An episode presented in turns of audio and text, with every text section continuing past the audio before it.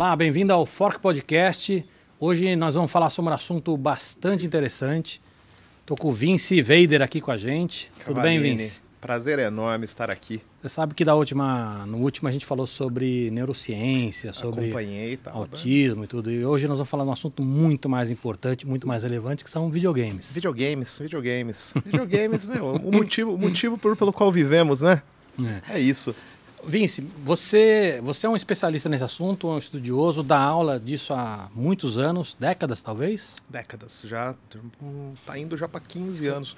Esse ano fez 15 anos já que eu tô que eu, sou, eu completei de docência. Aí, 15 Você dá aula já. de game design. Game design, é, esportes, ecossistema gamer e também lá na SPM, né? Outra disciplina também que chama Game Essentials também.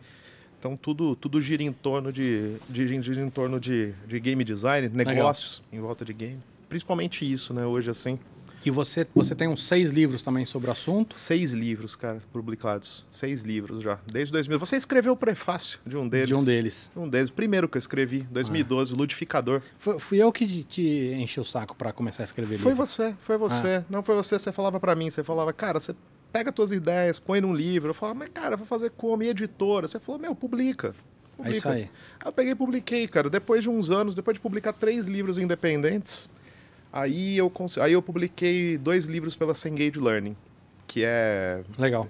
que depois foi comprado pela National Geographic, depois foi comprado pela Disney. Então foi, foi bem, isso foi bem, foi bem legal. Legal. E você também trabalha na. na- Você, você já fez uns 30 jogos, mais ou menos, né? Na é um pouco, um pouco mais assim, um pouco mais. Você fez é, card game, Jogo, para pra celular, mobile. tablet, smartphone, tablet. Adver Games, Você né? faz jogos bastante coisa para grow também, não faz? Hoje, na verdade, assim, eu tô boa parte do meu tempo aí de dessa dedicado aí a game design, eu tô trabalhando em parceria com a Grow, né? Agora tá tá para sair agora em outubro. A gente tá fazendo um War versão Game of Thrones, tá Legal. pra sair. Eu fiz o War Vikings com eles também. A gente fez fiz o conteúdo do Master com eles. Tá sa- pra sair um jogo de Harry Potter também.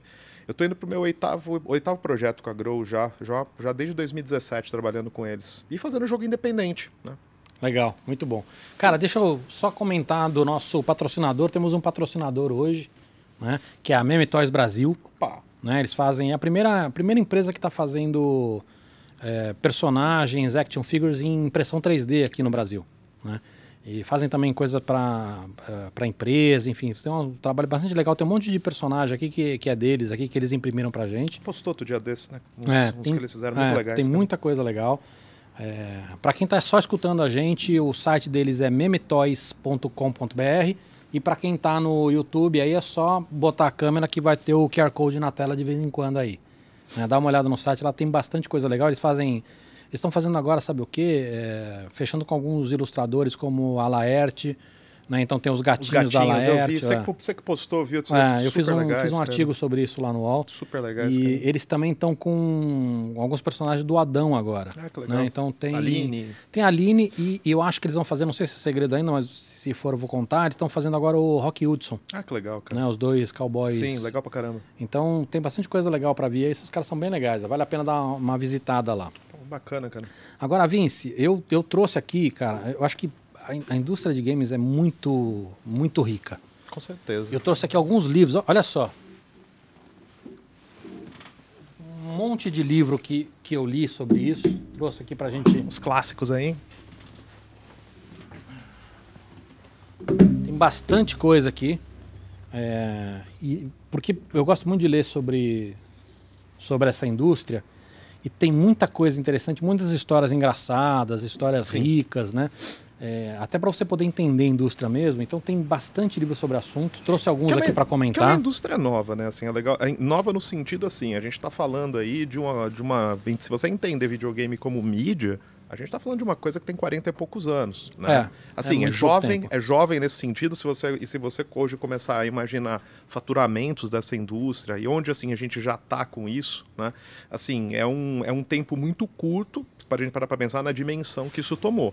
né? Então, É, isso é o, um... que, o que eu acho interessante, Vince, é, apesar de, de, de ser pouco tempo, há 20 anos atrás, ela já era uma indústria gigantesca. Com certeza. Ela já era maior do que, por exemplo, a indústria da música Sim. ou a indústria do cinema. Uhum. Hoje, se não me engano, é maior do que as duas juntas. Sim, né? sim. É, mas as pessoas não percebiam isso, né? Agora que com esportes, com outras, a gente vai falar sobre isso também. Sim. Agora que parece que as pessoas, as empresas estão começando a olhar para a indústria de games como uma indústria séria. É. Então acho que o, o que você falou é interessante porque talvez seja isso, cara. Talvez não seja o número em si, talvez seja a idade. Com certeza. Né? Teve que demorar para maturar para poder chegar nesse ponto onde as pessoas vão, vão dar alguma seriedade. É, eu vejo muito. Eu acho que assim, tem, um, tem uma virada de chave, cara, aí, que eu acho que é assim, que é central, né? Quando a gente começa a, a pensar nessa indústria de games, né? Você olha ali pro começo, era um. aquilo. aqueles. Aqueles cenários ali das pessoas em arcades, né? A gente vendo ali as- os, primeiros, os primeiros videogames domiciliares ali, o pessoal jogando Pong, Space Invaders, Donkey Kong. Pô, aquilo assim, tem um movimento ali, né? Onde tu- aquilo era bastante, vai, democrático, entre aspas, todo mundo brincava, todo mundo se divertia. Em algum momento, né? Parece que assim, que o game virou uma coisa daquele cara que mora num porão, que não tem amigos, antissocial, né? E realmente, durante um tempo você tem ali, né, lançamentos. Agora, pra mim, assim, eu tenho na minha cabeça uma data, que é 2007, que é quando a Nintendo chega com o Nintendo Wii no mercado. E quando a gente tem ali, né, dentro de plataforma de, de, de smartphone, de, na época não tablet, mas smartphone, você começa a ter os primeiros jogos ali. Cara, aquilo começa a expandir de uma maneira nunca vista né, na indústria Eu acho que tem uma, games. uma, uma questão aí, Vince, que não é uma questão de expansão simplesmente de números. Não, de plataformas. De- mas não é só isso E também. de idade, de, de cabeça, de comportamento, eu acho que Eu tem. acho que é de, de perfis de pessoas. Porque a gente sempre soube que, né, eu e você, a gente gosta muito do assunto, a gente conversa muito sobre isso, a gente sempre soube que a questão de ser jogador ou não, gostar de jogar ou não, é mais uma questão de achar um jogo que você gosta, Com certeza. né? Uhum. Se você perguntasse, sei lá, pra minha mãe se ela, é, se ela é jogadora, ela não ia falar que não, mas... Mas ela joga todo dia. Mas ela, de coisa. repente, joga todo dia algum jogo casual que tem no mobile dela. É, é- acho que essa explosão de ir para mobile, Uhum.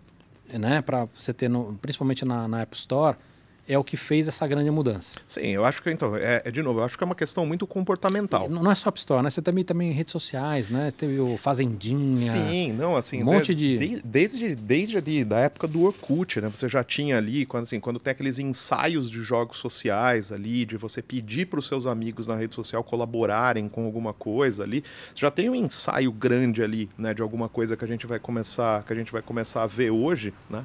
É, hoje Assim, hoje é, é muito óbvio, né? Você virar e falar assim, ah, pô, hoje os grandes jogos o cara já sai, já tá lançando pra plataforma mobile, já tá. Mas, pô, isso na época, dentro de rede social que foi lançado, foi uma coisa muito assim, assim, foi muito diferente. né? Então, eu gosto muito de. Eu gosto muito de analisar, né, assim, também, esse negócio por trás do game, que nem você tava falando. Muitas empresas, assim, demorou para cair a ficha, né? Do que, que é a dimensão desse negócio. Volta à questão do estereótipo, né? Fica aquele negócio, não, cara, o game é coisa de moleque, o game é coisa do cara que fica trancado no porão o dia inteiro, que não tem amigos. Então, né, mas cara? eu acho que tem. É interessante que acho que a semana passada teve uma menina da Electronic Arts que falou. que ela não acredita na definição de gamer, gamer. né? Uhum. E eu, quando eu escuto gamer, eu fico. eh, Me parece que eu estou escutando uma reportagem do Fantástico de 20 anos atrás, né? Como falar, ah, o internauta, o gamer. A rede mundial de computadores. É, é uma coisa muito, sei lá, caricata até, Uhum. né? É, agora, você tem uma, uma mudança grande na história de que você começa a ter muita gente dentro desse universo Uhum. e quando você olha para as pessoas que jogam, elas não se consideram gamers, Sim. né? E esse nome ficou meio esquisito para elas. É, eu acho que hoje, hoje inclusive, né, se a gente for parar pra pensar, pra mim, assim, independente da- da- do cara se julgar gamer ou não, dele achar que ele é casual gamer, hardcore gamer ou qualquer coisa que seja, tem uma figura pra mim hoje, assim, que me chama muita atenção, que é aquela figura que é o espectador de games, né? Que é aquele cara que às vezes, assim, ele não tem videogame em casa, ele não tem computador em casa, mas ele gosta, assim, de... Ele não tem computador pra game, né, em casa, mas ele gosta de assistir stream de game, ele gosta de assistir campeonato de esportes, ele acompanha um time de esportes e fala assim, mas peraí, você joga o jogo? Você joga Counter-Strike? É. Não. Mas assim, ele consome o game. Esse cara, ele também tá consumindo o game. É, quando você olha, por exemplo, para basquete ou beisebol, você entende que essa indústria ela é maior do que o jogador em si. Uhum, né? uhum. É, na verdade, é até interessante que em alguns esportes a indústria ela é maior fora do jogador do que dentro do Uhum. jogador. Quando você olha para o basquete é um exemplo, o beisebol é um exemplo. Você tem ali os caras que ganham às vezes milhões e milhões e milhões, Mas a verdadeira grana tá no cara que tá pagando o pay, pay- o Pay TV para assistir. Quando a gente vai para games, agora que acho que essa ficha começa a cair, das pessoas entenderem que existe um mercado Uhum. fora do, do cara que tá jogando em si. Sim, eu, Né? eu, acho, eu acho que assim, é, a- acho que o bom, o bom exemplo, né, pra gente também entender, né, fala-se muito hoje sobre essa questão de marca endêmica, né, marca não endêmica dentro desse universo de jogos e tal. É, me lembro uma, uma coisa que chamou muito minha atenção na última Brasil Game Show que teve, um pouco antes da pandemia, 2000, foi 2019, 2019, 2018, não me lembro.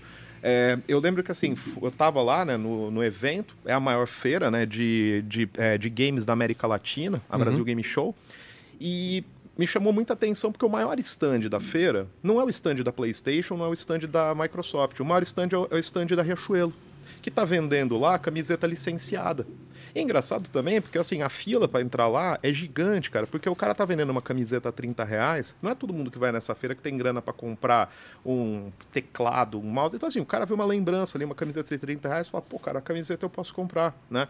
E tinha a camiseta do, do Mario, Mega Man, cara, assim. Então, assim, isso eu acho que é um negócio interessante, né? As empresas com essa, acho que principalmente, assim, essa, essa parte de licenciamento de produtos, inclusive, foi algo que, assim, que alavancou tremendamente, né? Hoje a gente, até quando você olha hoje para essas mega plataformas hoje que a gente tem, que nem Fortnite, por exemplo, né?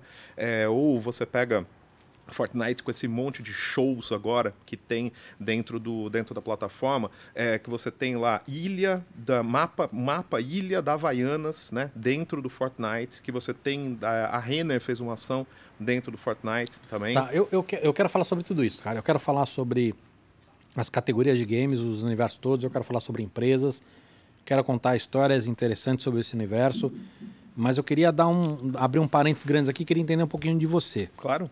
É, como é que você caiu nessa história? Pô, legal. Como é que você começou? Qual, qual, qual é o seu primeiro videogame? O primeiro videogame que eu tive foi um Atari, cara. Foi ganhei em 83. Eu tinha 4 anos de idade, cara. Na verdade foi um ano, é um ano que eu tenho até no meu, no meu livro de, de jogos de horror, cara, e videogame. Eu eu conto um pouquinho essa história, né, que pra mim assim, esse ano de, de 84, ele foi um ano muito, assim, foi muito revelador pra mim, porque o que aconteceu? Chegou ne- nesse ano chegou na minha casa o Atari e chegou um videocassete, né, na minha casa. Pela primeira vez, cara, na minha vida, a televisão começou a servir pra uma coisa diferente. né? Tinha um controle ali. Você podia assim, pô, era o filme, eu assisti a hora que eu queria e chegou o videogame. Né? Primeira vez tinha uma coisa interativa lá, foi o Atari, né? Cara, eu fiquei maravilhado com aquilo. Né? Eu olhava assim, e, meu, e aquilo pra mim, eu ali, quatro anos de idade, né? Que e, jogo? Primeiro jogo, cara, que eu joguei do Atari foi o. Vinha, o Atari vinha na época com aquele jogo Missile Command, que é aquele joguinho que você tem que. Sim. Estão caindo os, os mísseis, você tem que ir atirando. Ele vinha, esse jogo vinha com o Atari na época, né? E durante um bom tempo eu só É tive esse jogo. cacete é, é difícil, é chato. É, assim, e é um jogo muito abstrato, né? Mas durante um bom tempo só tinha aquilo pra jogar. Né? Era difícil de acessar, né? Mas eu É. Você fiquei que o- encantado, cara, com o, aquilo. O meu primeiro foi o telejogo. Pongzão. Você deu O pra mim, cara. Você deu pra mim o, o- aquele Dei, teu. não. Tá Ford? Aquele de madeira? A- Aquele, aquele não foi o primeiro, meu. Ah, tá. Mas aquele lá você É, que tinha, é, aquele, que eu te- aquele que eu dei pra você era um telejogo Filco Ford, né?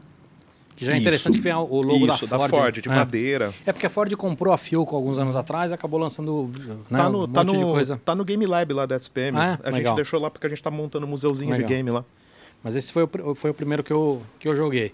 É, já era fantástico. E é, e é ainda mais simples do que, Sim, do do que, que o esse que você falou. Né? É. Tá, mas e, e- quando que virou a chave pra você começar a trabalhar com isso? Pô, cara, e bom, enfim, cresci, né, jogando tal. Aí veio Nintendo, veio Super Nintendo e tal, PlayStation e tudo mais. Cara, quando eu fui trabalhar em. Eu, eu, eu, sou, eu sou formado em publicidade, né? Eu sou publicidade de formação. E eu comecei trabalhando. Eu, assim, eu, quando eu entrei na faculdade, cara, eu comecei a me interessar muito por internet. Eu entrei em 97, né, na faculdade. E aí eu comecei a trabalhar, eu trabalhei um tempo em agência, né? E aí, na época, eu fui trabalhar no Terra. Na época tinha um site que era o fulano.com.br, né? que era quem, quem é old school aqui deve lembrar, né? Que o site, assim, não se, não se usava essa expressão, mas ele já era gamificado, né? E eu comecei a trabalhar lá no fulano, cara, e eu fazia conteúdo, né? Eu, eu- eu escrevia quiz, escrevia os enigmas e tal. Cara, eu comecei a olhar e falei, pô, mas isso aqui é legal, cara. Falei, pô, internet acho que dá pra eu... Porque eu tinha aquela vontade de fazer jogo, né? Mas, pô, era impossível na época, cara. Você não tinha kit de desenvolvimento. impossível você fazer um jogo, né? Qual- Que ano foi? 90, e- eu entrei no, no TR 99. 99. É. E pra web ainda era muito, muito precário. né? Era, muito já precário. Tinha, já tinha flash. Já nessa tinha Flash, já Ah. tinha o Flash. Na época, inclusive, tinha, tinha o canal Tilt Games lá na, na Globo.com. época. Que foi o que fiz. Exatamente. Que era o que trabalhava ali. Trabalhava o Thunder, trabalhava. Sim. O pessoal fez lá, fazia os jogos em Flash, né? Já Sim. tinha até uns ensaios de jogos multiplayer dentro do, dentro do, do Tilt Games, tudo Flash. Mas eu olhei e falei, pô, cara, o Flash dá pra fazer jogo. Tem, dá pra trabalhar com conteúdo de game aqui no fulano.com.br. E aí o fulano.com.br ele abriu uma divisão business, né, que virou a Fulano Business, que é a FBIS, né, até hoje. Eu fui trabalhar na FBIS. Na FBIS eu comecei a trabalhar muito, cara, com gamificação e com advergame. E foi ali que eu olhei e falei, meu, dá pra começar a fazer game aqui. Aí foi que eu comecei, assim, a estudar. Aí, aí eu comecei, na época, né, fui fazer curso de programação de Flash e tal. Mas foi lá pros idos de 2004, cara, que um dia eu tava na... é, acho que era Saraiva, se eu não me engano. Uma livraria grande ali na Paulista. Eu lembro que eu passei, eu vi um livro em inglês, caríssimo, cara, na época, que era Princípios de Game Design. Falei, pô, isso aqui parece legal. Peguei o livro tal, comecei a dar uma folheada. E aí que eu comecei a entender, cara, né? Ali eu comprei a partir desse livro que eu falei, pô, peraí, cara, eu não preciso saber programar, fazer arte e tal, eu preciso começar a pensar nessa arquitetura de experiência do jogo, né? Aí que eu comecei a estudar mesmo, né? Mas eu caí mesmo, assim, foi 2004, cara, foi quando eu comecei a fazer uns jogos para Vivo, VFBs também, era um jogo que chamava Vivo em Ação, Uhum. era um jogo de. Basicamente, era tipo aqueles livros de RPG que você vai escolhendo o caminho, só que você jogava via SMS na época. Né? Jogava via SMS, a gente fazia todo o roteiro, fazia os enigmas e tal. E aí eu comecei, cara, a mergulhar nisso, primeiro com os Adver Games, né, fazendo jogo para marca, eu fiz jogo para Adria, para Vivo, Volkswagen, pô, várias, várias marcas aí. E aí, em 2007, quando... Sempre saiu- web, né? Sempre para web, cara. Sempre para web. Muita coisa, muita coisa em Flash na época. E esses projetos para Vivo que eram normalmente em portal de voz, o app na época. Né? Tinha, tinha aqueles protocolos WAP Sim. no celular e SMS. A gente Acho que ninguém mais lembra disso. não, acho que não, cara. Pô, é, Wireless Application Protocol, né? Era o Uhum. app e tal. Pô, era, era, engraçadíssimo aquilo, né? Os primeiros celularzinhos ali que você navegava. E aí em 2000... Aliás, você tem. Vou te interromper. Sim. Você tem visto alguma coisa pra chatbot ou não? Com game? Interessante ou não? eu vi uma... Porque há 300 anos atrás a gente tinha algumas coisas interessantes Uhum. de voz, né? De RPG. Sim, portal de Os- voz. os- não, não, digo bem lá atrás, Uhum. não, sei lá, 200 anos atrás tinha os primeiros RPGs de, de. Como é que chamava aquele que tinha pra Apple II? Zork? Não, tinha um outro, cara, que era o mais famoso de todos. Agora eu sou muito ruim pra De lembrar. texto? Era, era, De- era todo é, baseado em é. texto? RPGzão mesmo. Ah, não vou lembrar agora, cara, de cabeça. aqui. Mas enfim, mas Uhum. lá atrás tinha. Tinha. Não tá aparecendo nada legal? Cara, eu, eu vi uma coisa muito legal, cara, que foi uma pesquisa que os caras fizeram, que era, era assim, era um, basicamente era um chatbot, assim, que ele começava com uma narrativa, ele falava, cara, você acorda de manhã, o céu tá estranho, tem alguma coisa lá fora, o que, que você quer fazer? Você quer escovar o dente, você quer fazer isso? E você ia respondendo, e era um jogo. E na verdade era uma pesquisa quantitativa, aquilo lá. Era de uma, se eu não me engano, uma, uma marca de pasta de dente, se não me engano. E caía numa narrativa de zumbis ali, de apocalipse e tal. Uhum. É assim, é um negócio que eu achei bem bolado, mas tirando isso, assim, não vi nada assim, cara, com chatbot. Isso gringo, né? Gringo. Tá. Gringo. Bem legal. Mas fizeram uma- um equivalente aqui no Brasil, já vi um equivalente aqui também, cara, de com pesquisa quantitativa também. Legal. Fazendo. Agora, Vince, vamos falar um pouquinho da história dos games. Bora. Tem bastante história interessante. Sim. Muitas. É, a começar pelo, pelo começo, né? Sim, de onde veio né, o videogame, né? Assim, a gente tem. Acho que assim, a, a, a história né, do, do videogame ela está muito ligada à história de tecnologia militar. né? A gente tem ali um monte de coisas né, que foram criadas ali, principalmente no pós-segunda guerra, Guerra Fria ali, quando a gente tem ali uma série de equipamentos, muitas coisas da Guerra Fria que não foram utilizadas né, com propósito militar, onde você tem ali, cara, engenheiros ali que pegaram aquilo, você tinha, você tinha telas, né, que tinham respostas ali, que fa é, faziam algum gráfico ali, alguém olhou e falou, pô, e se a gente fizesse uma brincadeira com isso aqui? Né? E se a gente pegasse aqui, a gente criasse assim, uma maneira do cara jogar um tênis para dois? Pô, É, é gente- esse é o primeiro, né? Esse é o primeiro. Eu, eu, é o eu pedi primeiro. pro Focas separar duas imagens desse pra gente botar no monitor aqui. Você consegue botar, Focas? Só um minutinho. Você tá bem, Focas? Tudo ótimo. Você tá com frio? Não, eu estou preparado para servir a comida para vocês também, assim que vocês Ah. quiserem. Tá bom. Vamos. Você, você, você quer demais, cara. É. aqui, vou comer, cara, ainda, meu. É, deixa eu, deixa eu. Enquanto você bota, aí eu vou separando os livros aqui pra chegar a comida. Cara, eu falei pra você que você podia escolher o que você quisesse, lagosta. Eu, eu, eu Caviar. Sou, você, eu, E você, com toda a sua classe e elegância, escolheu algo tipicamente brasileiro. É brasileiro isso? Ah, acho que na verdade, na verdade é o seguinte, eu, já tive um amigo meu que ele é que ele é da área da gastronomia, né? Uhum. Ele tava falando pra mim que é o seguinte, o bolovo, né? Como a gente, esse, de- é que assim tem algumas tem algumas variações né, do bolovo. Tem aquele bolovo de boteco, né? Que ele parece uma coxinha, né? Tá. Que tem aquela massa de, que parece de coxinha, tem Sim. a carne e o ovo dentro. E tem o, o bolovo que é aquele bolovo que é o que é o bolovo que tem o a carne em volta só com o ovo dentro, Uhum. né? Esse, esse daí que é com a carne fora, ele é o Scottish Egg, né? Olha ele é só. uma receita escocesa, é o Scottish Egg, cara. Assim, olha lá, que beleza isso aqui, hein? Olha. Beleza. Né? Tá aqui o. É, tá, tá demais, hein, ó. loginho do fork aqui, pra gente poder ver. Cara, eu, eu, não, eu não acreditei que você ia achar o bolovo, cara. Cara, não só achei, mas achei um maravilhoso. Tá, obrigado. É... Tá pegando aí, Focas? Mas tá mostrando. Olha que maravilha, cara. É Bolovo, cara, bolovo é pra, paladares Tem uma, uma requintados, faca cara. aí, Fernando? Obrigado. Cara, bolo, bolovo é pra paladares mais requintados, né, cara? Não é pra, não é pra qualquer um, não, cara. aqui. Pô, muito obrigado. Muito obrigado. Muito bom.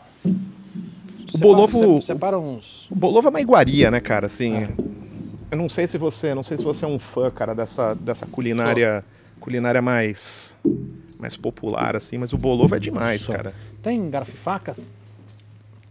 E. Eu não acreditei, cara, que você ia trazer o bolovinho. Cara, aqui. não, não só trouxe, como de um, de um lugar maravilhoso, que é o. Nossa, o garfo e sua Muito faca aqui, obrigado.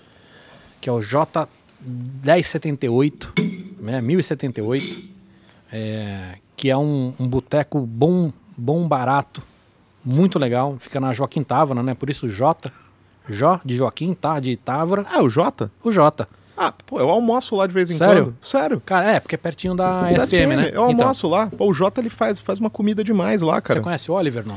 Eu, eu não conheço, mas um amigo meu, que é o Alan, tá sempre lá, conhece o Oliver lá e tal. E, cara, maravilhoso, tá com... Botou o Insta deles aí na tela, Focas? É do. Jota, cara? É do Jota. Pô, é, é- tá, tá E- do e- lado ali, Então, cara. e é o seguinte, cara, tem o bolovo tradicional, né?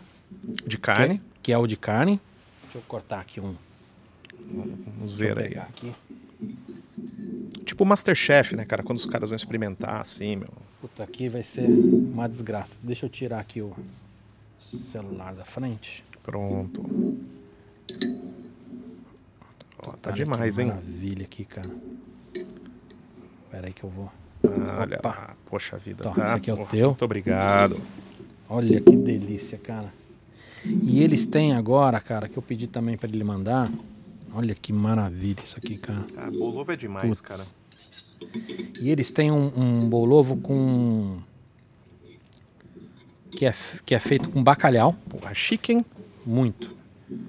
E, e eles mandaram também uns croquetinhos aqui também de, de rabada pra gente Pô, comer. cara, que delícia. Vamos, vamos, vamos verificar aqui. Pô, a cara tá demais aqui, cara. Isso tá muito bom, né? Pô.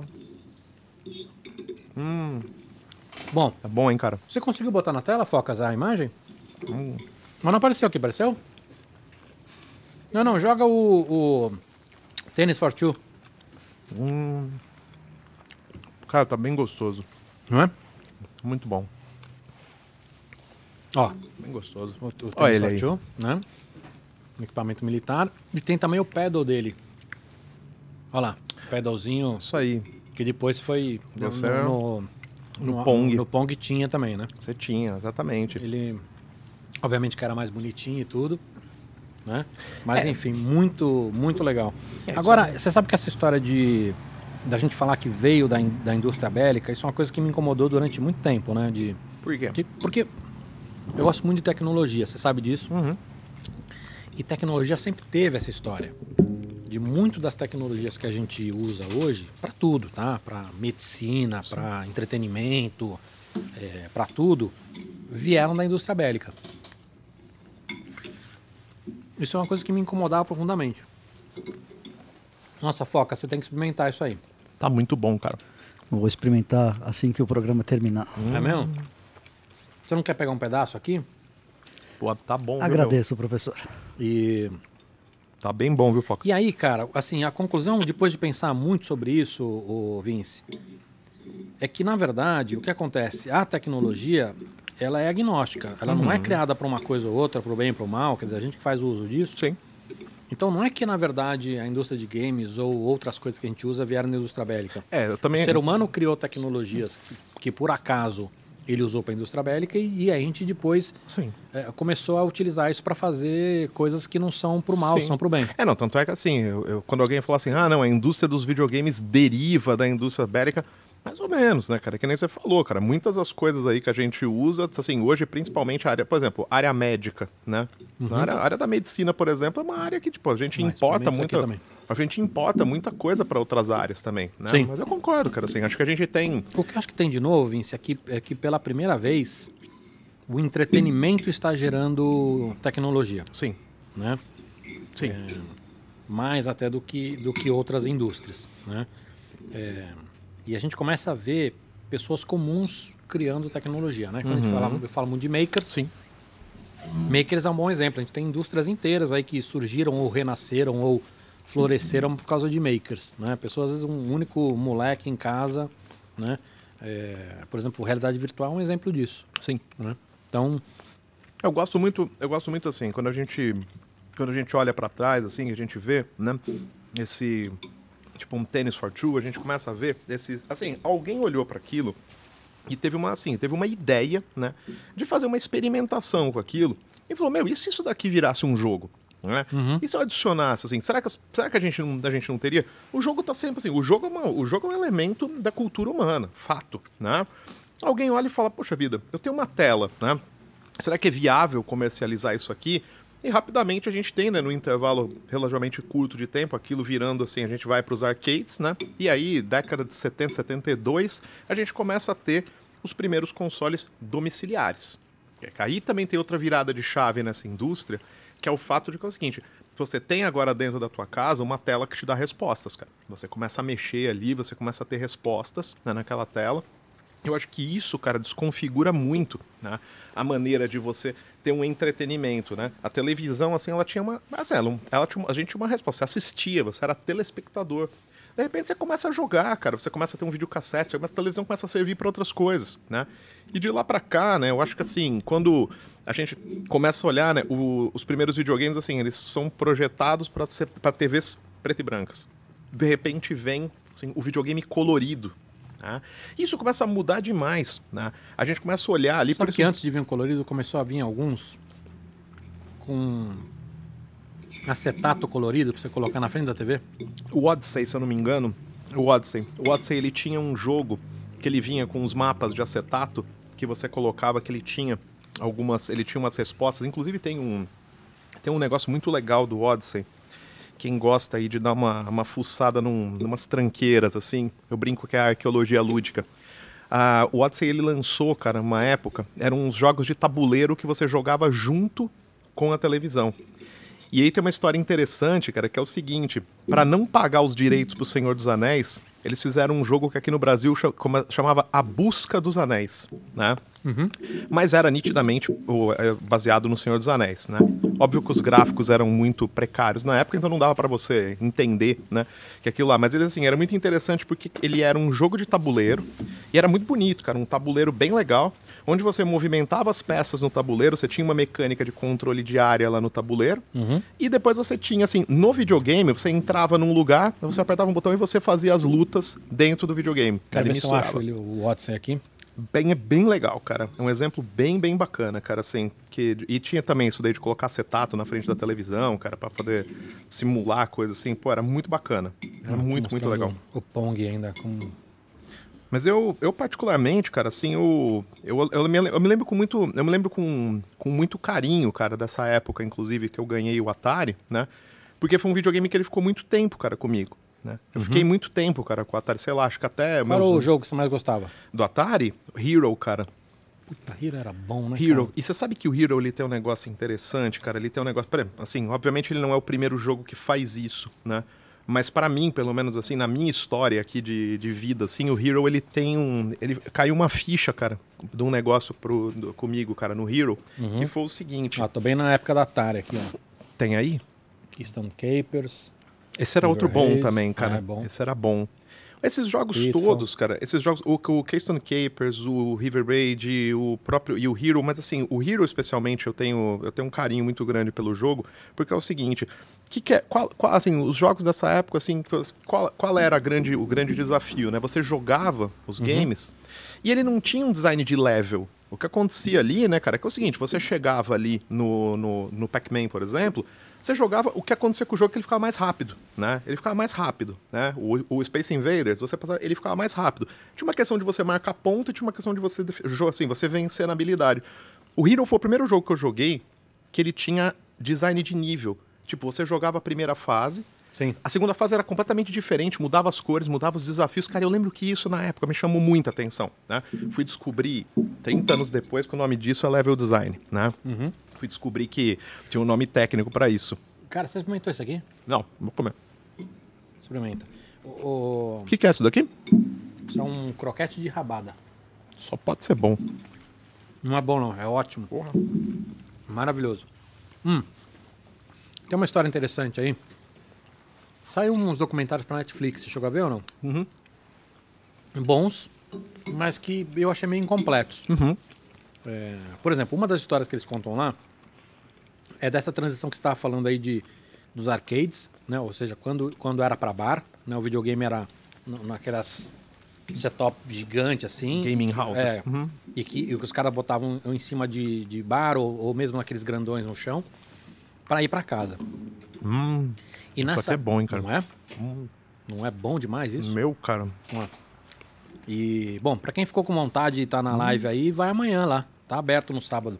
É muito bom mesmo, cara. É? Nossa. E, e tem uma história que é a história da Nintendo, cara. A Nintendo, não sei se as pessoas acompanham, mas assim, quando a Nintendo foi para os Estados Unidos, era uma coisa meio familiar, né? Porque o presidente tinha uma filha, ah, e aí o, o, gen, o, o marido dela, o genro, tava trabalhando lá, aí, puta, começou... Montou um escritório. É, falou, puta, não dá pra trabalhar aqui no, no Japão abaixo do cara, porque não sei o quê, vou, vou abrir no, nos Estados Unidos. Acho que eles foram pro Canadá antes, se não me engano.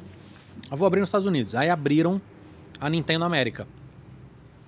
Quando eles abriram a Nintendo América, eles tentaram um monte de coisa e uma das eles tentaram um- desses jogos e foi um baita fracasso, né? E aí os caras falam assim, pô, eh, alguém olhou e falou assim, meu, mas a gente tem esse monte de caixote aqui que tem uma TV, mas o que que disso é o jogo mesmo? O cara falou, não, essa plaquinha aqui. O cara falou, pô, se a gente trocar essa plaquinha, a gente utiliza o mesmo caixote, Muda o jogo. muda o jogo, só readesiva, né? Afasta um pouquinho o Mickey aí. Não, afasta um pouco. Isso. E, e, e tá pronto outro jogo pra gente vender. Né? Que é o Donkey Kong, né? Que era. Que, na época eles tinham que ele tinha sido um fracasso, Sim. né? Que é o Donkey Kong. Até aí eles explicaram essa história, eles contaram essa história. O que eles não contaram, que eu acho que é a parte talvez mais interessante, que é um detalhe muito simples, é o seguinte. O cara que era o presidente da Nintendo Mundial, né? O pai da. da- o, o- o sogro do cara lá, não estava muito animado com isso. A Nintendo ainda estava nessa transição para videogame, ainda era uma coisa. Né, não era aquela potência e tudo. A Nintendo começou fazendo baralho plástico, Sim. né, cara? Fukunada, que é aquele Sim. joguinho De- de, de- flor, que é um Sim. baralhinho com planta, né? Isso. E aí os caras falam, pô, faz outro jogo pra gente. O cara falou, meu, não dá. Nossa equipe tá inteira trabalhando aqui, não sei o que, não dá, não dá, não dá. Não, putz, você precisa que a gente vai quebrar aqui, não dá, não dá, não dá. No tipo, quebrar, quebrou, vocês não foram competentes, enfim. E a Nintendo América ia quebrar. Eles estavam, puta, não estavam, estavam com o, o aluguel do, do salão atrasado, enfim. Aí o cara falou, ó, tem um estagiário aqui. É um cara com umas ideias Tem aqui, um, né? tem um estagiário aqui. E botou o estagiário. E o estagiário era o Shigeru, Shigeru Miyamoto. Miyamoto. que é, pra quem não sabe, o, o- puta, o deus do, do videogame que fez Zelda, Mario, Donkey Donkey Kong. Kong, Cara, Pikmin. cara ativo até hoje. cara né, ativo cara? até- é, hoje ele meio que se aposentou, É, né? ele se aposentou, mas diz assim... que não, mas. Ah, mas ele- assim, ele sempre, ele sempre tá participando de feira, cara. Ele é um cara muito Eu presente não sei, mas, ainda, mas né? é um cara que, putz, fez a indústria, né? Sim, não, sei. Esse cara, esse É. cara é, assim, quando a gente pensa, o Shigeru Miyamoto é um cara que, assim, quando você começa a pensar né, na importância desse cara, né? Isso que eu tava te falando do, do Hero, cara. Quando a gente começa a pensar, cara, assim, que alguém ali no Atari pegou com aqueles recursos ultra limitados, cara, e o cara conseguiu conceber, cara, níveis que eram diferentes, e que ele se amarrava e construiu uma história, né? Uhum. O Shigeru Miyamoto, obviamente, não só ele, né? Não, assim, ele, ele realmente é um cara que a gente traz como destaque aqui, mas ele foi um cara que, assim, ele levou a uma nova, uma nova potência, cara, esse Sim. tipo de coisa. né? É. Os jogos do cara, os jogos, assim, tipo, as ideias que ele trouxe, não só narrativas, personagens, mas as ideias mecânicas dele, cara, são muito incríveis, né? É, não, acho que é, é tudo, Vince. Não, um conjunto ele, de ele É um, coisas. ele é um cara. Ele é um cara, acho que muito completo, assim, Uhum. porque ele conseguiu criar metáforas novas, ele é um cara que, que, que colocou uma qualidade de, de áudio que não Sim. existia. Uhum, Acho que como um, como um todo, esse é um cara que mudou esse cenário mais de uma vez. com certeza. Mas a história, a história continua sendo interessante. Porque aí ele, ele fez o, o Donkey Kong. é, e aí, eu não lembro que livro. Acho que esse livrinho aqui, cara, que conta essa, essa história. Esse é um livrinho difícil de achar, Vou cara. pegar mais um bolinho aqui, cara. Pega aí.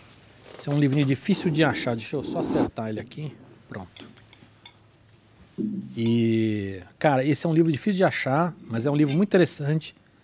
Eu acho que dá pra achar um PDF dele aí meio Piratovski, mas ele, quem quiser, acho que vale a pena comprar. Ele conta bastante da história da Nintendo.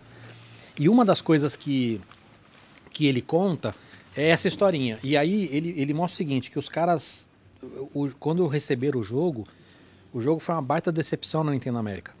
O cara que era o presidente da Nintendo América, que era o, é, o genro, odiou. A filha adorou. É, teve um outro cara que adorou também.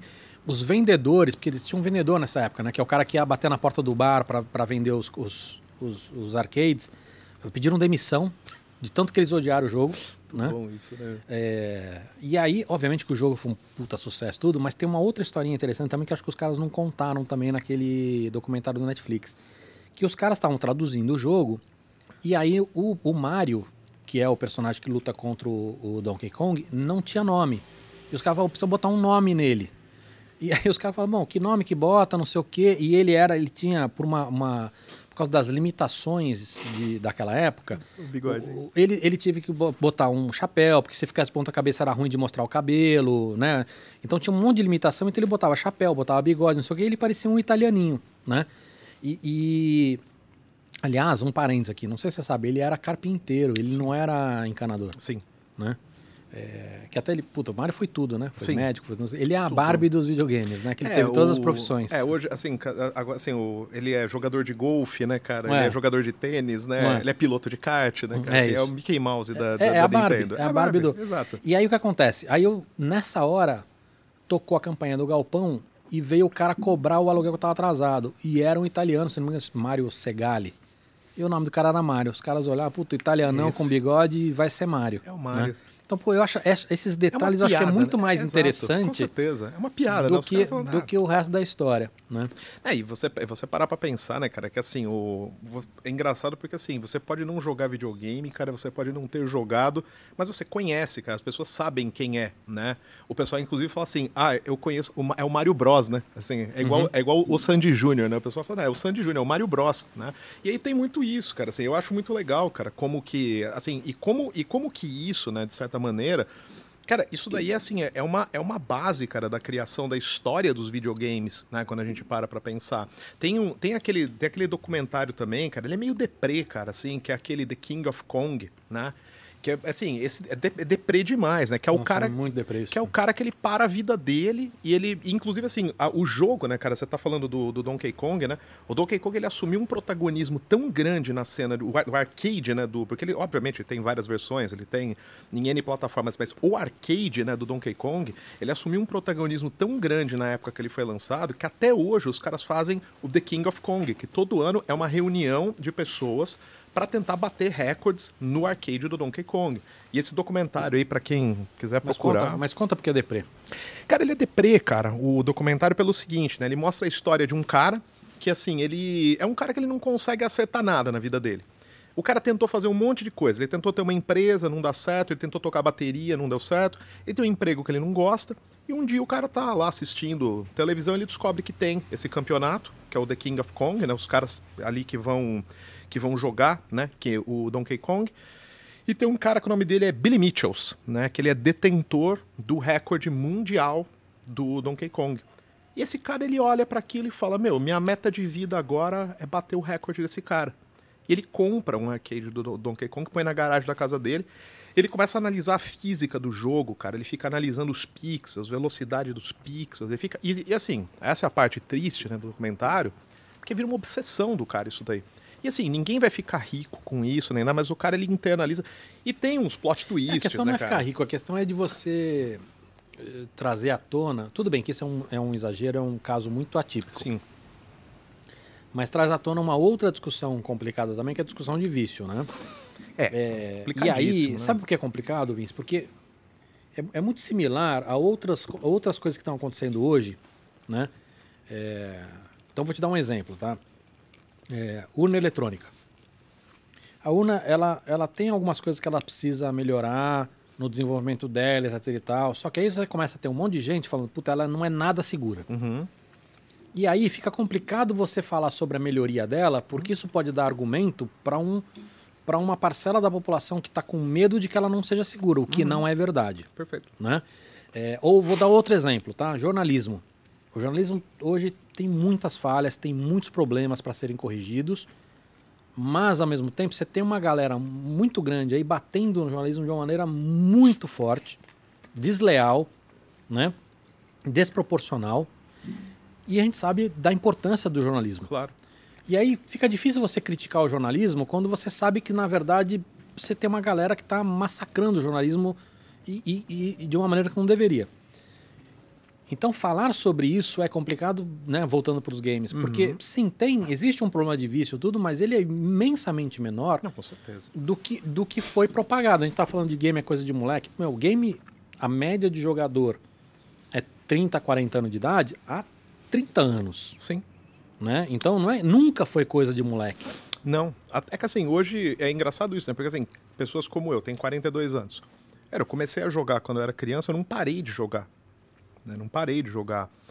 Uma coisa que você estava falando, essa questão do vício, né, cara? Isso, isso daí, essa discussão toda. Sempre que tem, né? Sempre assim, acontece algum crime, alguma coisa que envolve adolescentes e tudo mais. Ah, mas o cara jogava videogame, né? O que é bem provável, afinal de contas, assim, mais a metade do mundo tá jogando algum Sim. tipo de game. é a mesma coisa né? que falar, pô, o cara usava calça jeans. Exato. Exato. Ah, o cara ele, ele tinha uma caneta azul na casa dele, É. né? Ou, ou melhor, né? Calça jeans não é um bom exemplo. Ou melhor, os caras iam no cinema. Exato. Eu costumo dizer o seguinte, cara, eu não, não, não sou da área da psicologia, né? Não, meu, assim, nem, nem me meto a falar disso, né? Mas assim, eu tenho na minha cabeça um negócio assim muito claro, né? A gente é uma coisa muito mais complexa do que só os jogos que a gente joga. né? Então, assim, é, quando tem algum, pegando assim um exemplo da mídia brasileira, estrangeira, não interessa, né? Ah, alguém entra, um pô, adolescente que atirou nos outros, ah, mas o cara jogava o jogo de tiro em primeira pessoa, né? Tudo bem, cara. Eu acho que assim, o jogo, ele faz parte né, do que te constitui ali como ser humano. Agora, cara, você é muito mais complexo do que isso, cara. Você É. tem filmes que você assiste, tem tua família, tem educação que você recebeu. É um conjunto de Você- coisas, Você né? já teve algum, algum jogo que te fez mal? Que você percebeu que você passou do ponto ou não? Cara, não. Não. Eu, inclusive, inclusive assim, eu tenho, eu tenho uma, é engraçado isso, cara, porque eu tenho uma, eu tenho uma relação, né, com, com os videogames hoje, principalmente, assim, desde, acho que muito mais depois que eu comecei a desenvolver, né, desenvolver aqui no Brasil é aquele exercício, assim, É tipo empreendedor. né? é, exatamente, é, é complicado, cara. Hoje, hoje já melhorou muito, né, hoje, assim, principalmente hoje pra quem, por exemplo, ó, quero desenvolver indie, né, Uhum. cara, você tem ferramentas é hoje, indie, que né, muita gente não sabe. é, assim, indie é um apelido, né, que você tem para Uhum. a indústria independente, né? Quando você usa assim, ah, música indie, música independente, né? Cinema indie, o cinema independente e os jogos indie, né? Os jogos independentes. É, hoje também, inclusive, é outra discussão, cara, o que, que é um jogo independente, né? É, porque você tem. Nós vamos falar disso também, tá? Tem- você tem empresas brasileiras hoje que fazem jogos independentes, mas que são empresas que já têm um tamanho Uhum. Exato. bastante razoável, que já estão fazendo vários jogos. Então, acho que é muito similar à discussão de startups, né? Quer dizer, quando deixa de ser startup? né? Uhum. Exato, Né? exato. O Google é startup? Não mais. Uhum. Mas O a- Waze é uma startup. Mas o iFood, por exemplo, é uma startup? Né? Então, é uma discussão eh, meio nebulosa nesse aspecto. O Zé Delivery é uma Mas você sabe startup, que eu né? já tá? tive, eu já tive essa história de com um joguinho de mobile. De passar da conta? de, de- Não é passar da conta, tá? Mas de perceber que eu não estava mais feliz jogando. Porque você. com- Eu, como, era esses jogos que você tinha que fazer coisas e tá sempre fazendo, etc e tal, que é a, é a mecânica que muitos usam para ganhar dinheiro. E aí chegou uma hora que você, você percebia que você tinha que jogar para manter o seu status, né? Eu não tô falando de status social, tô Sim, falando sim, do status no jogo. o status no jogo e tudo, que senão você cair e tudo.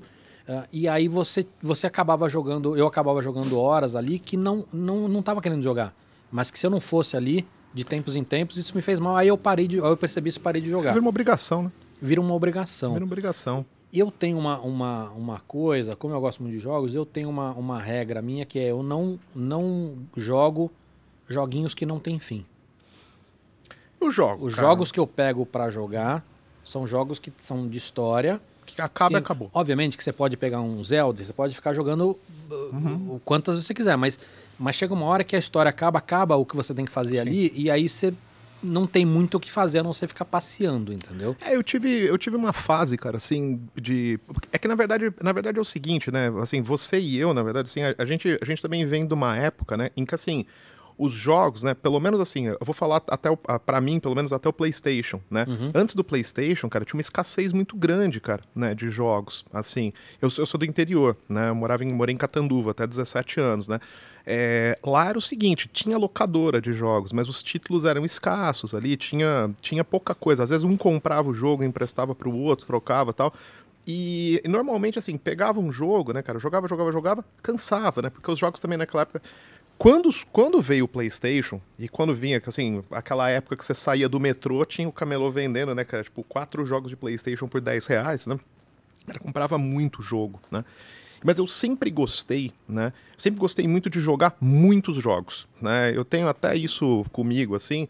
Hoje, por exemplo, quer ver um, um exemplo? Semana, essa semana saiu o Pokémon Unite, né? O joguinho lá de Pokémon, que ele é um, ele é um multiplayer, né? É, ele, é uma mistura de arena de, de batalha on- online com basquete. Você tem que pegar, assim, você tem que literalmente fazer uma cesta, né? Com o Pokémon. Tipo, eu peguei, eu baixei no Nintendo Switch, joguei, acho que, sei lá, joguei umas duas horas ali do jogo.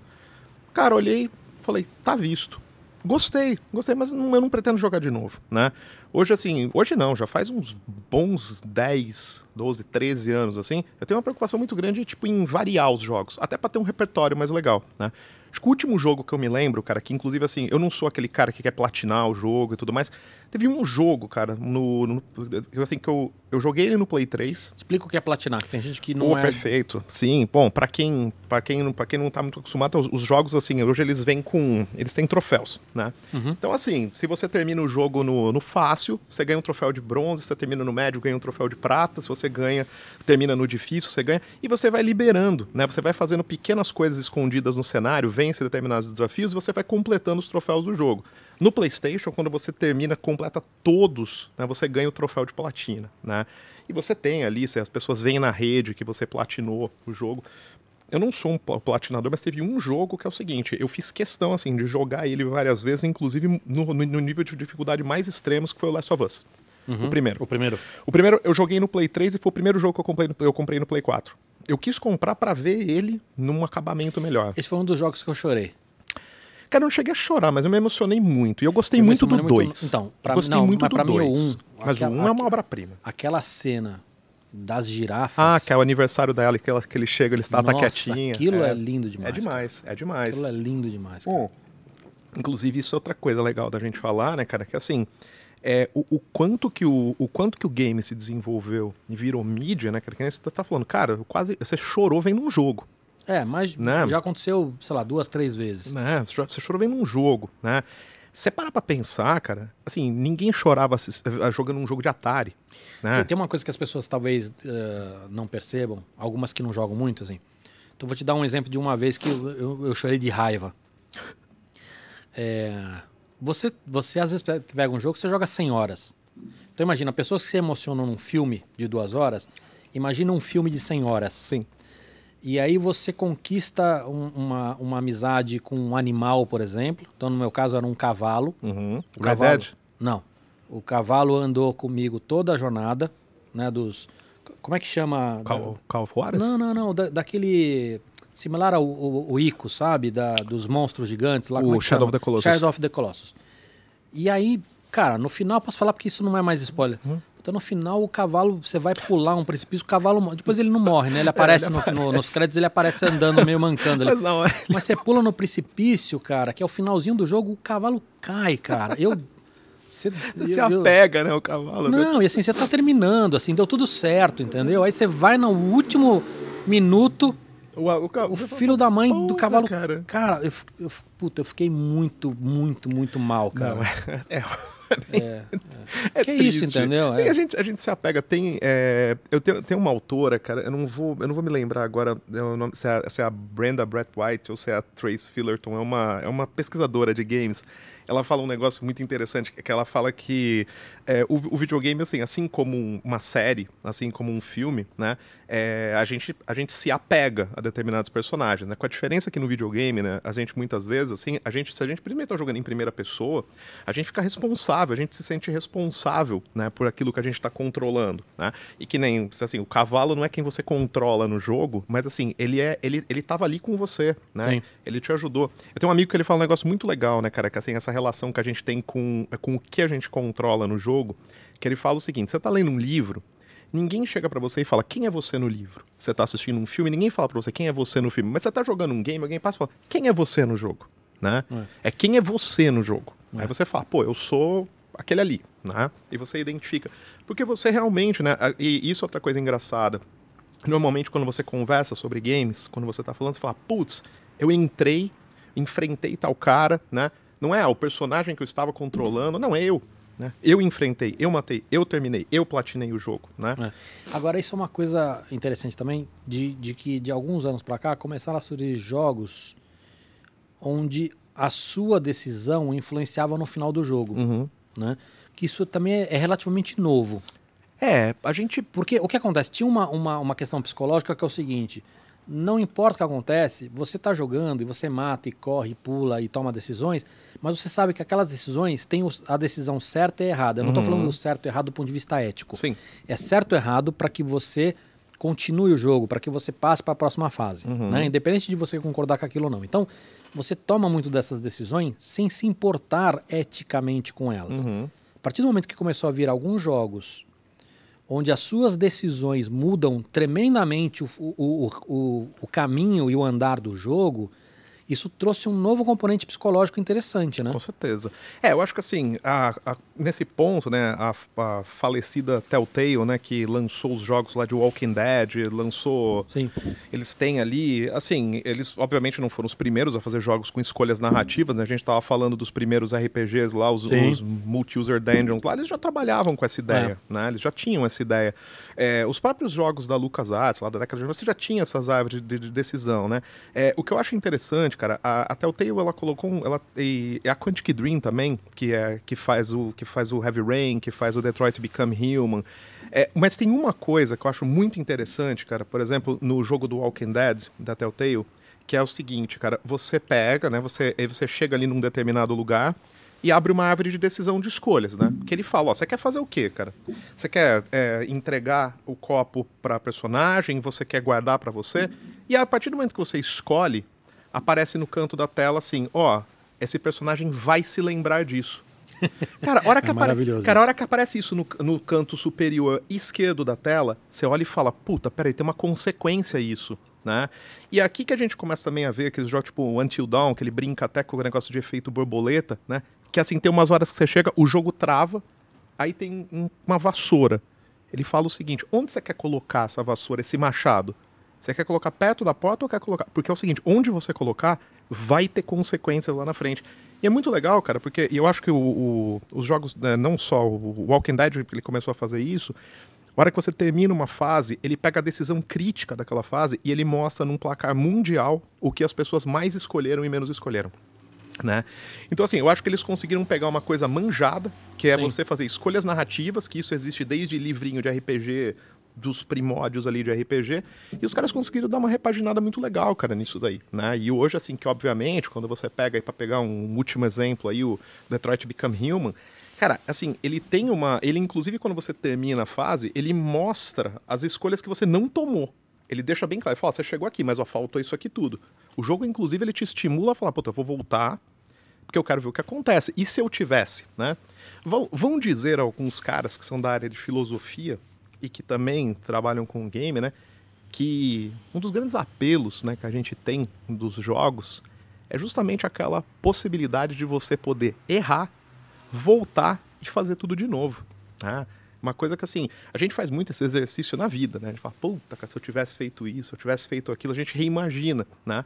E os games, assim, basicamente, eles te dão essa possibilidade. Cara, você morreu, tudo bem, cara. Você volta e você faz de novo, né? Não tem, você não tem esse empecilho, né? Então, assim, eu acho que tem um... Assim, esses jogos né, que trabalham com essa, com essa questão narrativa, eles pegam uma coisa que não é nova, né? E eles trazem isso e você começa a trabalhar, inclusive, né? Aí você pode colocar o dilema ético, o dilema moral, Aí você coloca né, essa questão narrativa dentro dos jogos. Ô, ô Vinci, a gente estava falando muito sobre, sobre a idade e tudo mais. Óbvio que crianças também jogam, mas tem, tem pouca coisa para o mercado adulto, né? Você diz em que sentido? De, por exemplo, pornografia ou jogos com coisas. Porque assim, os jogos que você vê que são é, para adultos, né? Que são 18 uhum.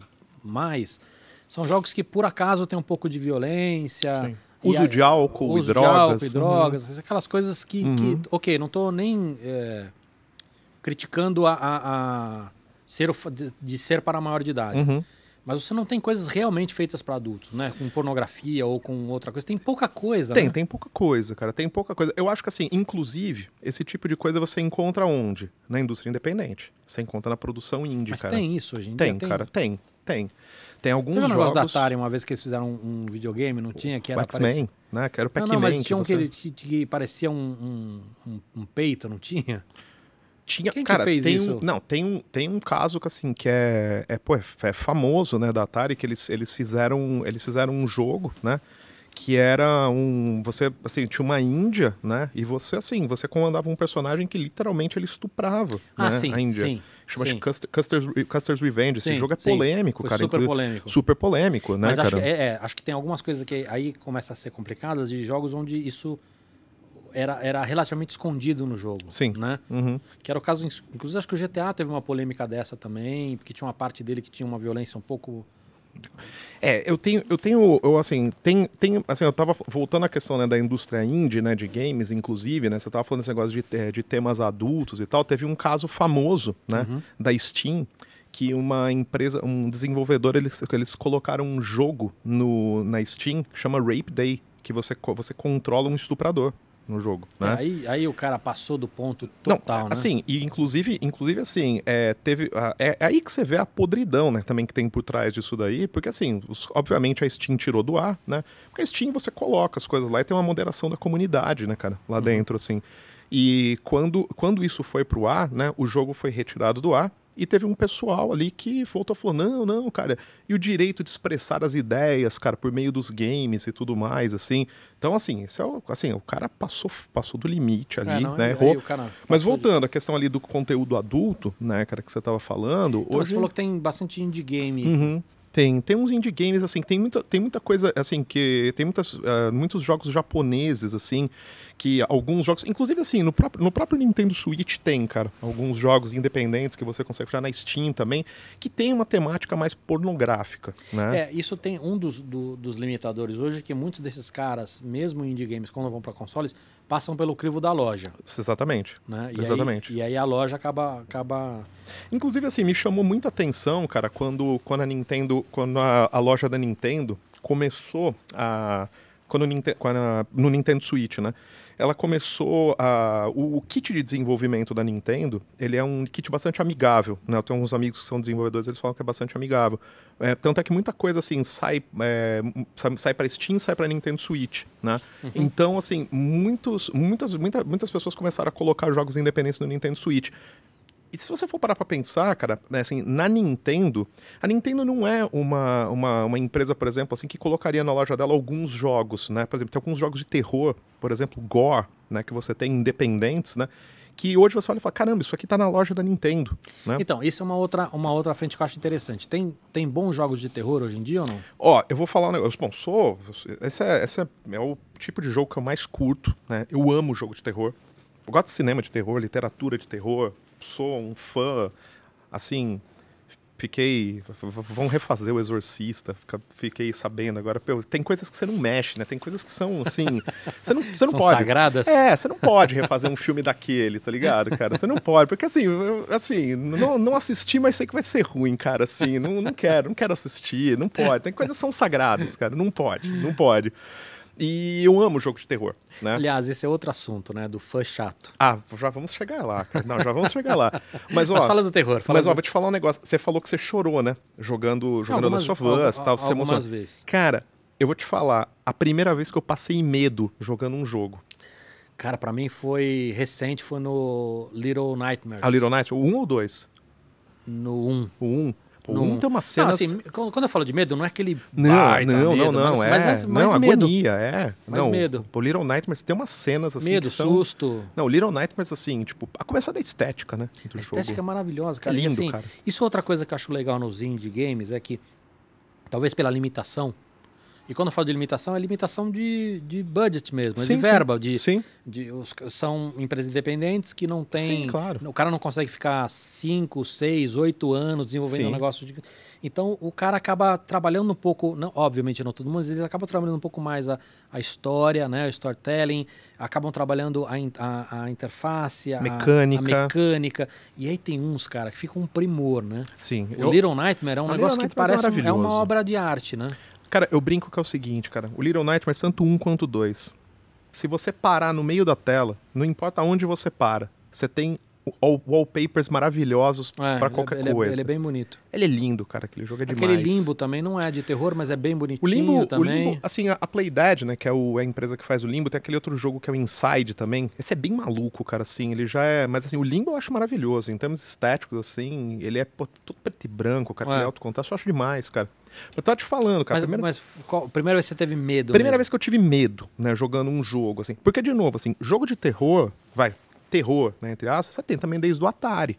Você tem lá o Haunted House, né? Aliás, essa é uma história, história engraçada, cara, porque eu O era... Haunted House da Nintendo? Não, diz? do Atari, cara. Tem um jogo que, chama, que chama Haunted Qual é House. esse? cara, é um que você joga com um par de olhinhos, cara, que ele tá no escuro. Eu você não vai jogando. desse, não. Puta, cara, depois dá uma olhada. Haunted House do Atari, Deve cara. ter aqui um desses livros, não vou ficar procurando Pô, deve ter, cara, mas assim, é maravilhoso, cara, porque assim, você joga, é ele é muito criativo, porque você joga com um par de olhinhos, né, que você tá no escuro, aí tem uns morceguinhos, tal assim, e ele também é legal porque você tá numa casa, daí você sobe a escada, você vai pro segundo andar, ele é bem interessante. E eu lembro que é o seguinte, eu, tava, eu morava em Catanduva, né, Uhum. eu juntei uma graninha e fui comprar um jogo, né, e era uma loja de Catanduva que era a Musical. Quantos anos? Tinha, eu já tinha uns 6, 7 anos, cara, nessa época. Você comprou um E- jogo de terror, Não fez é. xixi na calça. Não, então, porque o que, que acontece, cara? Meus primos, que eu tenho dois primos, eles iam passar as férias lá em Catanduva. E eu tenho o meu, eu tinha um primo que ele era um pouco mais velho. Ele, ele- eu tinha, na época, eu tinha sete, ele devia ter nove para dez, né, cara? E a gente foi na locadora, né? E tinha assim, tinha uma, assim, na, loca, na locadora, né, a American Video, em Catanduva, tinha uma cortina que ficava filme pornô. Só que assim, tinha uma parte que assim, era colorido, né? E eram umas, eram umas fichinhas, eram umas fichinhas laranjas, era filme de terror. Cara, e a gente foi lá e o cara. A gente começou a alugar filme de terror numas férias, né? Ou seja, vocês preferiram pegar o, o- filme de terror em vez de pegar os pornográficos, é isso? É, porque na verdade, assim, a gente olhava assim, a gente falava assim, esse era filme pra adulto, né? Mas o filme de terror era uma coisa que é o seguinte, ó, não assiste isso que você não vai dormir à noite, Será cara. época do Faces da Morte também ou não? Não, o Faces da Morte veio bem depois, cara. Tá. Veio bem depois. Mas esse lance do, do o filme de terror, ele tinha um lance que era o seguinte, cara. Se você assistir isso aí, você não vai dormir à noite. e eu falei, cara, você não- eu quero, agora eu quero ver o que que é, É, né? você fala isso pra Não, criança, é o- claro. É, é a tudo pior errado. coisa, Ah, né? cara, e eu lembro que nessa época a gente, a gente alugou a, a gente alugou o Exorcista, cara. Sei. Com 7, 8, 7 anos de idade, assistimos aquilo lá. E sabe o que é engraçado? O meu primo mais velho, tinha eu e meu primo mais novo. Ele olhou pra gente e falou assim: quem arregar. Quem arregar, não, não. Meu, quem arregar tem que assistir até o fim. Meu, e a gente tava vendo aquilo, cara. A gente já via que aquilo era tenebroso demais. E realmente, a gente ficou sem dormir e tal. E eu lembro, mas eu fiquei assim, eu, eu, eu senti medo, mas gostei. E eu lembro que eu fui na loja de vídeo, de ver o jogo de videogame, e tinha lá, né? Cara, a capa do jogo, inclusive, ele é super bem feita, como tudo do Atari, né? Você dependia muito da capa do jogo pra você, inclusive, Não, As imaginar capas eram ótimas. sobre o que que era, né, o jogo. E eu lembro que assim, tinha, meu, eram uns olhos, tinha uns morcegos. Eu falei pro cara, o que que é esse jogo aí? Cara falou, esse jogo é um jogo de medo, o cara falou pra mim. eu falei, pô, vou comprar. É a melhor maneira de você falar com criança. Não, esse é de medo. É de medo. Aí eu comprei, cara. Pô, nunca- Foi a maior frustração da minha vida, cara. Eu coloquei esperando, porque eu achei que eu ia ter a experiência do Exorcista, né? Sim. Jogando. Eu joguei assim, obviamente. Aí depois no Nintendo veio Sexta-feira 13. Ah, não, mas me fala o, que- o que você teve medo. Então, aí foi assim, então, aí eu, sei lá, então, no, no Nintendo veio Sexta-feira 13, daí depois tinha lá, no Sega Genesis tinha também um jogo lá, que era o... Cara, é um jogo que, você, que é uma cópia do Jason, o cara, é o... Puta, como é que é o nome daquele jogo, meu? É um jogo horrível, que você joga uma motosserra, cara, inclusive, é Slaughterhouse. Slaughterhouse. Que é, bem- que é legal também, interessante, mas, não, sabe, era mais gore, assim, tal. Agora, o jogo que eu comprei, e que pra mim, assim, eu comprei também, camelosão na época, tinha ouvido falar que era bom, Silent Hill, primeiro. Que era de PlayStation 1? PlayStation 1. Tá. Cara, foi assim, eu comprei o jogo, Esse né? foi o primeiro que você te Esse deu? foi o primeiro, cara. Cheguei em casa, PlayStation 1, né? Coloquei lá. Ouvi dizer que assim, ah, um jogo com elementos de terror, tinha ali na época revista, ele- né? Tinha Mas ele é, revista. ele é mais susto do que medo, não, não? cara, não. Eu, assim, o, eu acho que ele, ele tem um. Ele tem uma. Tem um climão, cara, ali no jogo. Ele tem, cara, a parte ali com os bichos vindo atrás. Óbvio, você tem uma parte de tiro ali no jogo, né? Assim. Mas, cara, eu me lembro de estar jogando. Primeira cena do jogo é o seguinte: você começa a andar numa rua e de repente é o seguinte: a neblina vai fechando. Aí você. Ele te leva pra um beco. A hora que você entra no beco, a luz tá só em você. Começa a pular uns. Parece um cachorro meio humano. Ele começa a pular em cima de você. Cara, eu lembro que assim, o controle começou a tremer. Cara, eu lembro que eu olhei para aquilo, eu não sabia o que, que eu fazia. Eu falei, meu, o que, que é isso? E eu tava jogando no escuro. Cara, esse dia eu fiquei com medo, cara. Você sabe que eu. Fiquei com medo mesmo, Você cara. falando agora, eu lembrei. Alguns anos atrás, quando começou a voltar a onda de VR, eu joguei um jogo de terror no, no, de realidade virtual. E a sensação é muito pior, cara. Sim. Porque você, você tá imerso mesmo no negócio. Sim. né? E, e aí eu te- teve um que, que deu medo também, cara. Aquele do tubarão? Não, não, esses, esses não me dão medo, cara. Era um, um tipo Silent Hill, você tá num Uhum. ambiente mais escuro, você tá andando, e aí você escuta Você coisa ouve. atrás e não sei o que, enfim. E aí tem toda uma, uma, uma brincadeira. É, esse, o Silent Hill pra mim, cara, assim, tanto é que, assim, tem dois jogos muito marcantes pra mim de terror. É o, é o- é Silent Hill Uhum. e o Silent Hill The Room, que é o Silent Hill 3. Cara, são jogos que é o seguinte, eles têm um climão muito forte. Porque assim, hoje, porque nem o último Resident Evil que saiu aí, o The Village e tal. É legal, cara. Climão também, cara, bacana. Pô, tem aquela estética, cara, de você ter lá aquelas personagens monstruosas tal. Assim, é legal pra caramba. Mas assim, eu acho que é mais um. Ele tem mais a coisa de você. do tiro ali, ele tem mais a coisa do puzzle. Assim, tem um clima legal, é, é, é agoniante. Assim, por exemplo, o Silent Hill, o, o 6, o anterior, o penúltimo, eu joguei no VR. Ele em primeira pessoa. Cara, é assim, é, é bem é bem tenso, cara, jogar no VR, assim, mas puta, cara, essa experiência do essa experiência do Silent Hill, cara. E o VR foi- ainda tem um outro perigo, né, cara? Você se joga de pé, aquilo pra você cair, pra você. Pô, cara, eu, eu, tenho, eu tenho um problema seríssimo, cara, com VR. Eu não, não consigo, cara, jogar muito tempo, não. Pra, assim, eu. eu hora assim, eu- se eu ficar 10 minutos, eu tiro, eu tô com dor de cabeça, cara. Você tem um- uma. Você tem algumas questões nisso, né? De, de. Primeiro que assim, se acostuma um pouco com o tempo. Tem uma outra questão que muda muito, que é a resolução de tela. Imagino. Você não percebe, mas a resolução de tela faz uma diferença absurda nisso. Mas você diz assim, é, você diz o frame rate, essas coisas assim? o, o frame rate também, mas estou falando resolução de tela mesmo. Quanto mais definição, melhor ou pior? Quanto mais, melhor. Quanto mais, melhor. É, porque tem um componente aí de enjoo, Hum, Sim. né? Uhum. É, e e você deve perceber isso, por exemplo, pessoas que não usam óculos e que se ficam sem óculos ficam com dor de cabeça ou ficam com, Uhum. né? Então assim, você tem se a visão não tá legal, né? Outra coisa que acontece é um, um pequeno delay já também dá um, dá um nó no cérebro também, né? Então tem algumas questões técnicas que, que melhoram. Mas ainda assim, cara, é, é- muita gente não consegue acostumar mesmo. É, eu, eu assim, eu, eu, eu acho muito legal, cara, acho muito interessante, mas assim, eu não tenho, eu tenho vontade zero, cara, de ter um equipamento de VR pra jogar, justamente por causa disso, cara, me dá uma dor de cabeça violenta, cara. E realmente assim, eu, eu assim, eu gosto, assim, eu, eu gosto de jogar na tela, cara. Acho legal jogar na tela, cara, assim. E mesmo jogos de terror, assim, com essa, esse fator da, da imersão, assim, e tal, é, é a coisa do Silent Hill, né, cara, assim, é, ele é em terceira pessoa, né, o Silent Hill, mas, cara, você, assim, aquilo lá, bicho, pra mim, cara, meu, foi- mas foi muito, e eu- você, e você perguntou, né, se tem bons jogos de terror, o último grande jogo, assim, que eu joguei, um jogo independente, chama Mundeum, escreve Mundown, M-U-N-D-A-U-N, Cara, é um jogo suíço. Pra que é? PC? Tem pra PC, tem pra PlayStation 4, 5 e tem pra Nintendo Switch, cara. Tá. Esse jogo, cara, ele é feito por um cara só. Uhum. É um cara suíço, o cara programou, Isso é uma coisa que. desenhou o jogo inteiro. É todo desenhado, ele é desenhado com giz de cera. Isso é uma coisa que antigamente era comum, né? Você É, tem uma lá, pessoa ou duas fazendo Prince o jogo. Pérsia, Uhum. Tetris. Aliás, Sim. Tetris. Tetris é esses assim. dois têm histórias interessantes, né? O Prince of Pérsia do, do cara ficar dois anos fazendo, de fazer. Foi a primeira rotoscopia, do cara filmou o irmão pulando, enfim. Desenhou em cima, né, É, cara? Tem- Tetris é legal também, da história do puto cara na, na, na Rússia lá. O cara ficou décadas pra ganhar alguma coisa com isso, porque na época não, É, ele foi Rússia ganhar. comunista não É, podia ganhar Ele dinheiro. foi ganhar quando ele foi para os Estados Unidos, né, Sim. cara? E ele teve que ter teve toda uma briga, cara. Pô, inclusive, cara, tem um quadrinho muito legal pra indicar. Chama, é, chama Tetris. É, é a história do Tetris em quadrinhos. O nome do autor é Box Brown. Isso é um livro que compra ou tem. É gratuito? brasileiro. Não, é brasileiro. Ah, é brasileiro? É brasileiro. Quer dizer, brasileiro não. É, ele foi traduzido. Quem lançou foi a editora. Pô, meu, acho que foi a editora Mino, se eu não me engano, E cara. conta essa historinha toda do. Conta, conta, conta em quadrinhos a história do Tetris, É uma cara. história interessante, cara. Eu lembro que ele, ele ficou acho que dois anos na. ele- eu lembro que tem uma, uma das histórias que ele, ele distribuiu para os amigos do, do trampo. Isso. E aí o negócio era tão viciante que os caras não estavam mais trabalhando. Aí um dia o chefe chegou de madrugada lá, destruiu todos os disquetes. Não, e, é, e é louco porque assim, né? Ele era, ele era um programador na, na, na União das Repúblicas Socialistas Soviéticas na época, Uhum. né? O nome do cara é. Esqueci agora, não sei se é Sergei ou Dmitri, enfim. Então, um, um nome facilmente encontrável num romance do Sim. Dostoiévski, assim. E ele. E assim, o, o cara. Ele também, cara, ele teve uma. Ele te- assim, já, já tinham, né, no, nos Estados Unidos tal, já tinha, né, aquela, aquela cultura dos jogos de videogame.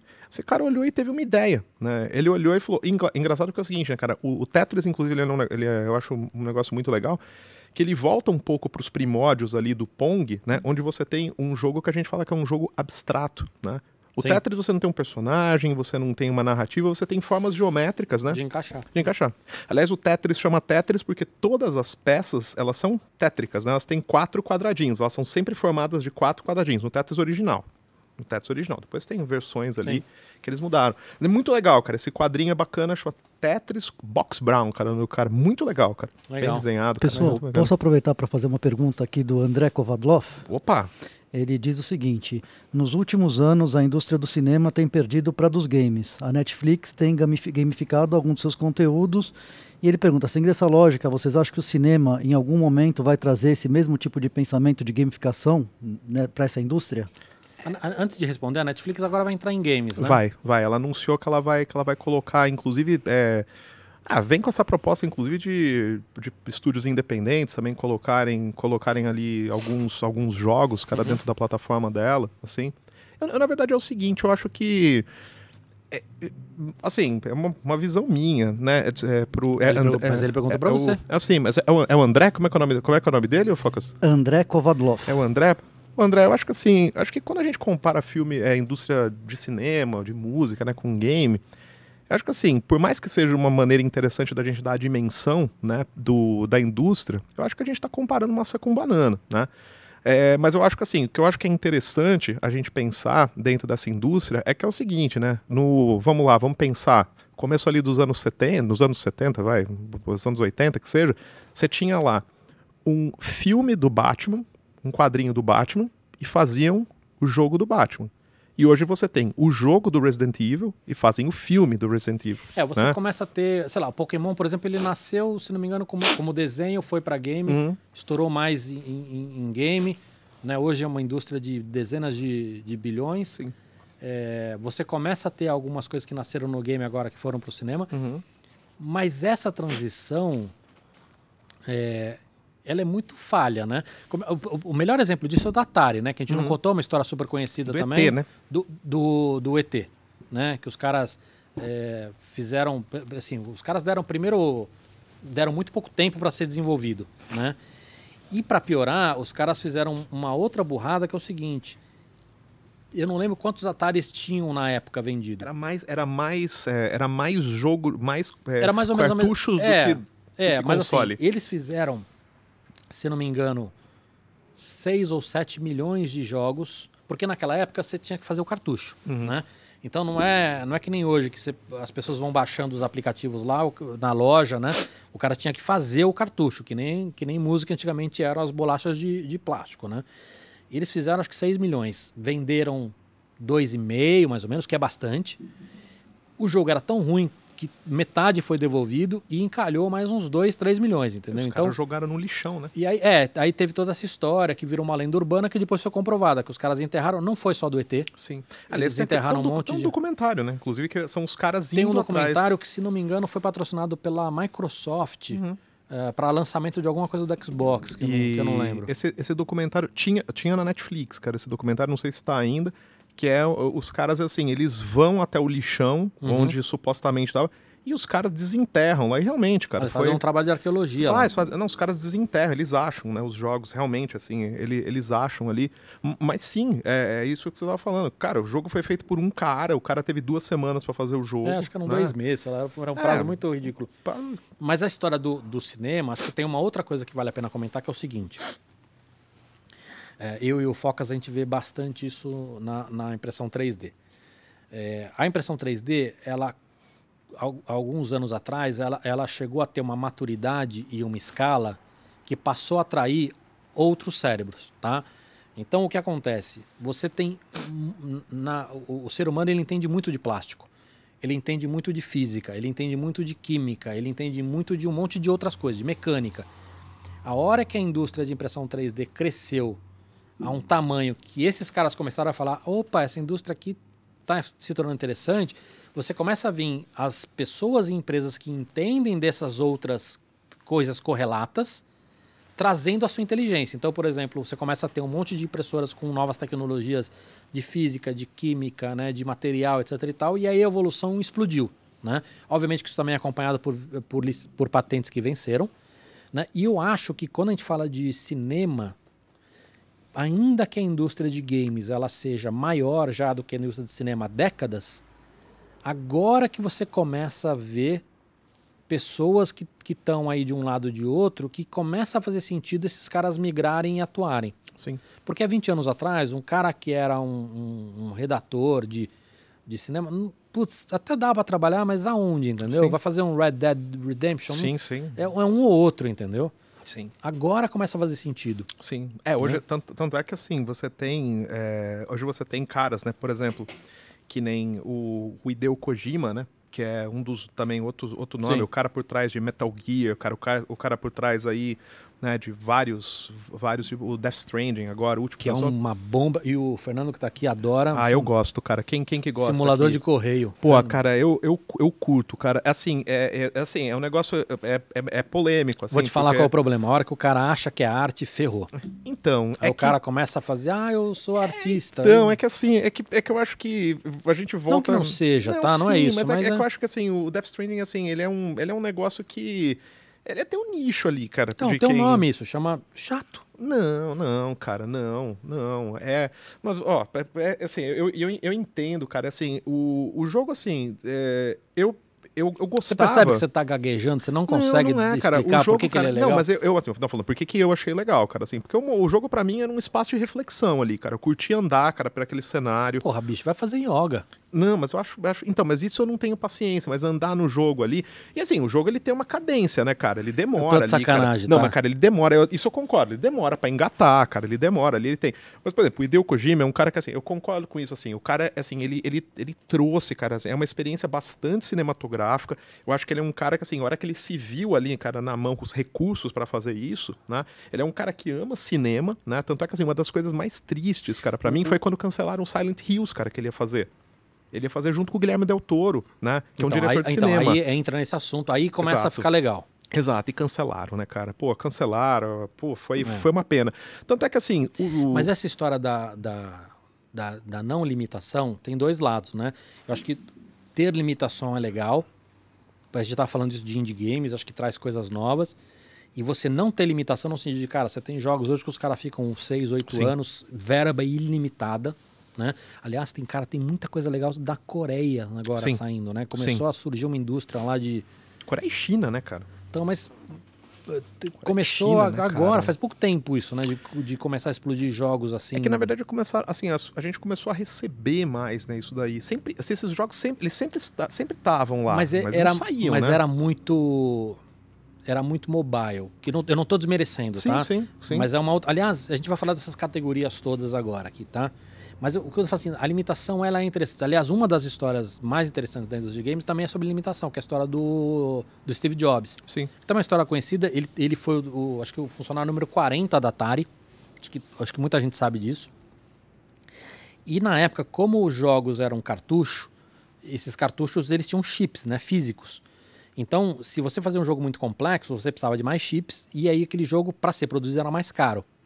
Então, o, o, o puta, como é que chamava o cara da o Nolan Bushnell? Nolan Bushnell, da Bushnell. Atari. Nolan Bushnell. ele, ele chamava os funcionários e ele fazia o seguinte, ele assim, olha, eu estimo, que ele entendia, então eu estimo que esse jogo aí vai precisar de 50 chips, É, eu vou te pagar, sei lá, 200 dólares para você produzir esse jogo, se você fizer ele com menos chips, eu te dou um bônus de tanto, né?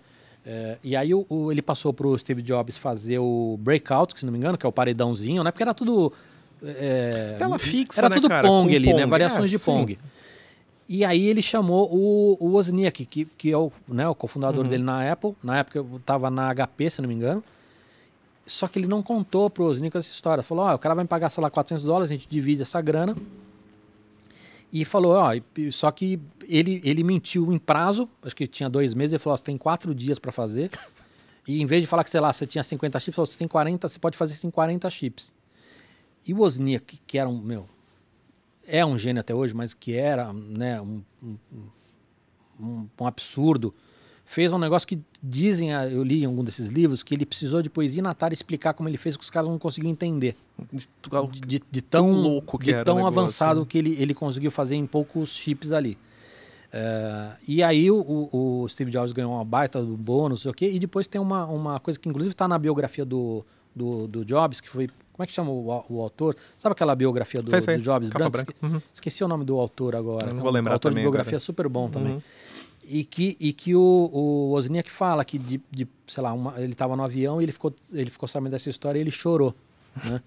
E é, que é triste pra caramba, né, Triste, cara? É triste, é. E- mas enfim, essa história da limitação acho que é interessante, cara. Ela traz coisas boas também. Não, Tarais, cara, eu acho que assim, o, hoje, hoje inclusive, eu, por exemplo, acredito, acredito muito na quando a gente pega, principalmente os jogos para mobile e tudo mais, né?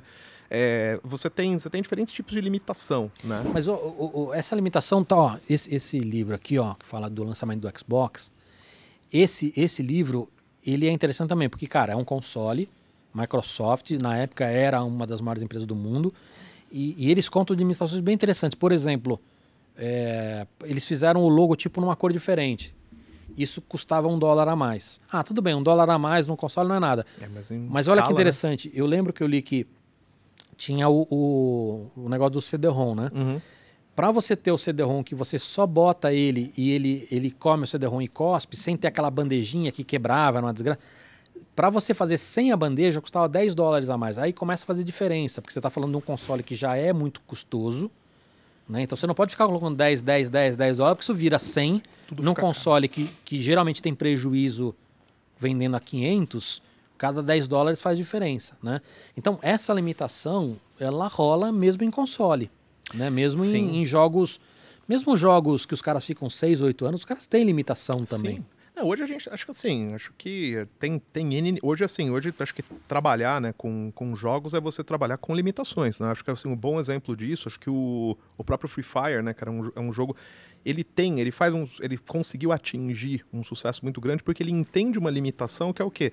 Quando a pessoa baixa, ele verifica qual é o celular que você tem, né, e se você tem lá um celular mais antigo, você tem um mais novo, ele se ajusta ali, ele reduz ali É. coisas, né, tal. Então assim, isso, isso assim, Então, é um mas o negócio- segredo desse cara é, é uma. É, é semântico o que eu estou dizendo, Hum. tá? Mas não é uma limitação técnica, é uma limitação social. Sim, sim. O segredo desse cara foi, Exatamente. foi, Não, foi, não, o cara- atingir uma não, massa sim, Isso. que, que- do Isso. cara que tem um celular é, fraco, Uhum. do cara que não tem computador e, e- e qualquer um consegue jogar. Sim. Cara, tem. Eu, assim, eu acho que hoje, cara, é, a gente tá falando de indie games, né? tem alguns indie games, cara, que você olha e fala, pô, cara, o, o, cara não, ele não conseguiu fazer, a arte do jogo não é boa. Mas, pô, a história é incrível, né? Então você vê nitidamente ali que assim, os caras não tinham grana, cara, para fazer para fazer o jogo. E eu acho que nesse ponto, cara, tem um negócio muito legal que acho que encontra muito com a questão da, da ideia maker aqui, essa coisa do do it yourself, né? Você tem muita gente hoje, cara, que o cara fala, cara, eu quero fazer meu jogo quero fazer meu jogo. Só que ele fala assim, cara, eu não. Mas eu não sei, cara, eu não sei programar, cara, eu não sei desenhar, mas, cara, eu quero fazer, né? E hoje você compra, cara, pacotes de, de com assets, cara, com elementos e tudo mais.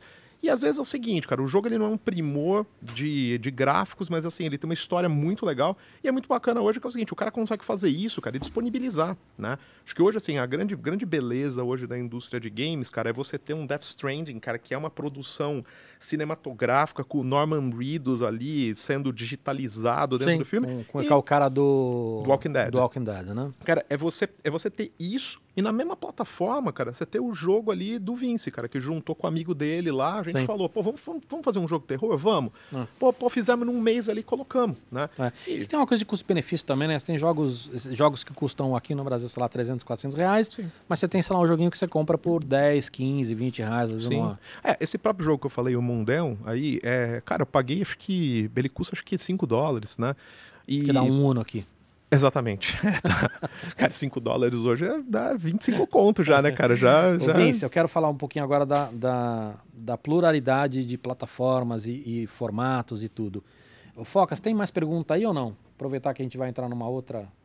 Na verdade, não pergunta, tem só uma, uma tem algumas perguntas, mas não, só, não, não acho que cabe aqui ao programa. Uma pergunta mais, é uma colocação importante do Jamanta é sobre Space Invaders. É, é, ele diz aqui que a limitação técnica que tinha na época é, obrigou eles a aumentar, como que não era um feature, era um bug que aumentava a velocidade do jogo de acordo com menos inimigos tinham na tela. Como o clock era fechado no mesmo, na mesma variação, quando menos inimigos tinham ia ficando mais rápido. Perfeito. E esse virou o feature que, que pegou e foi para frente com parte do jogo.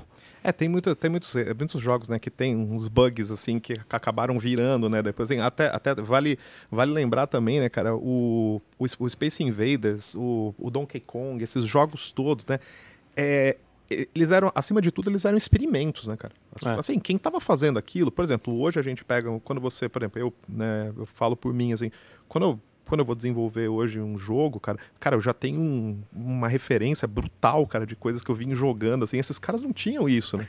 Esses caras estavam pegando isso daí, assim, do, do, do, zero, né, cara? Literalmente ali, essa galera tava pegando do zero para fazer, é muito o, bacana. O Fox, você consegue pegar uma água sem gás para mim, por favor? Sem problemas. O...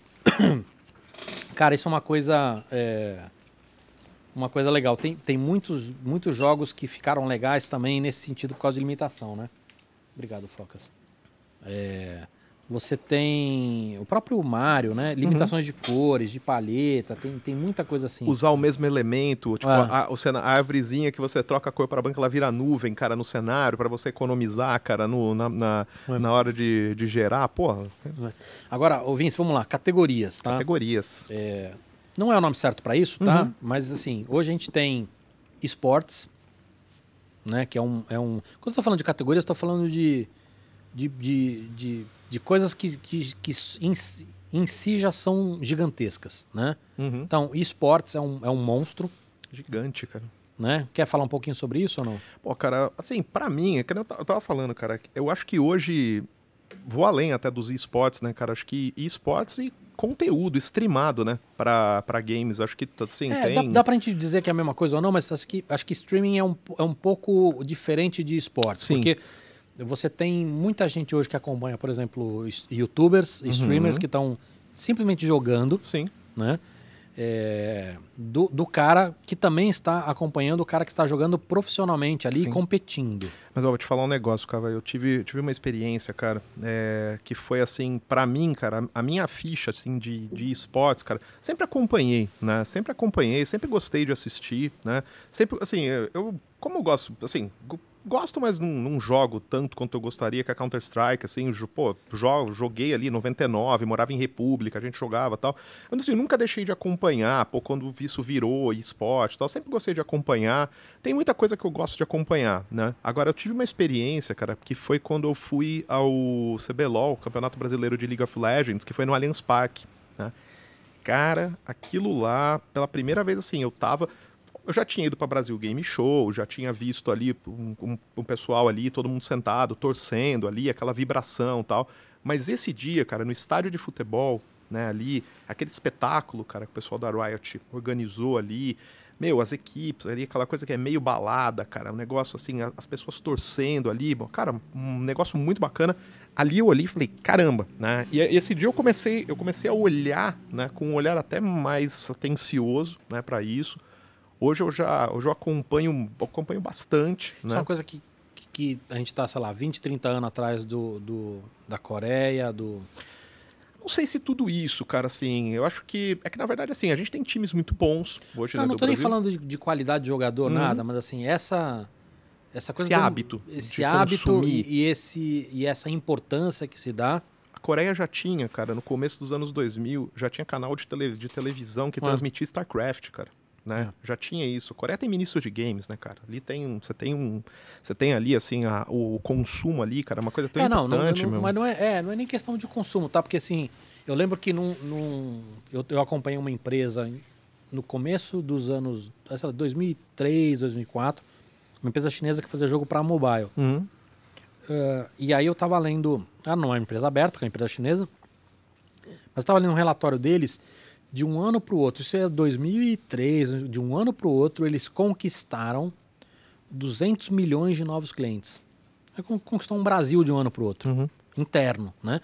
Então, quando a gente fala de China, principalmente, Coreia não, mas quando a gente fala de China, a, a, é, tudo lá é. Exponencial. Né, o, o, condomínio sim. lá é uhum. do tamanho do Brasil. Mas eu estou falando da, da, importância que se dá, da, da, mais do que importância, da questão cultural. Sim. Né? De, disso, disso tem importância cultural no país? É, acho que hoje começou, assim, vou, vou falar assim, até da minha percepção, acho que de uns assim, mais pesadamente, cara, de uns 6, 7 anos para cá, a gente começou a ter aqui pessoas que começam a acompanhar, né, começam a ter o hábito né, de acompanhar esportes. Eu acho que tem um reflexo disso, inclusive, da gente ver, tipo, um Globo Esporte, a gente começa a ver na TV aberta, né, alguns programas que começam a mostrar um pouco dos esportes. Você vai para ESPN, você vai para Fox Sports, você vai no Globo Esporte, você tem já pessoas ali que estão né, falando sobre o assunto, né, porque começa a aparecer.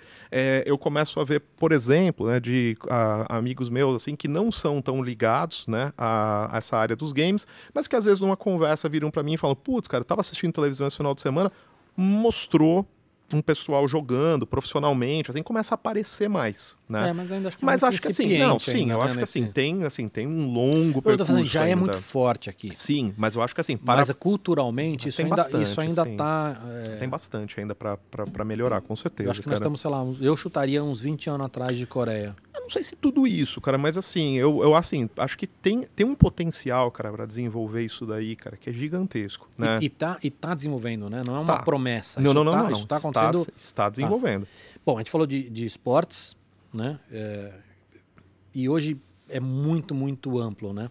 Demais, a quantidade cara. de esportes que você tem. Porque, assim, vai, vai... a gente pega desde. Assim, você pega desde Counter-Strike, que é um Não, jogo de tiro, jogo primeiro de tiro. Você, você tem... tem... MOBA, né? Os, é, o, Sim, o, você arena, tem os... arena, Battle Arena lá, que você tem é, gigantesca. Você tem as arenas da vida.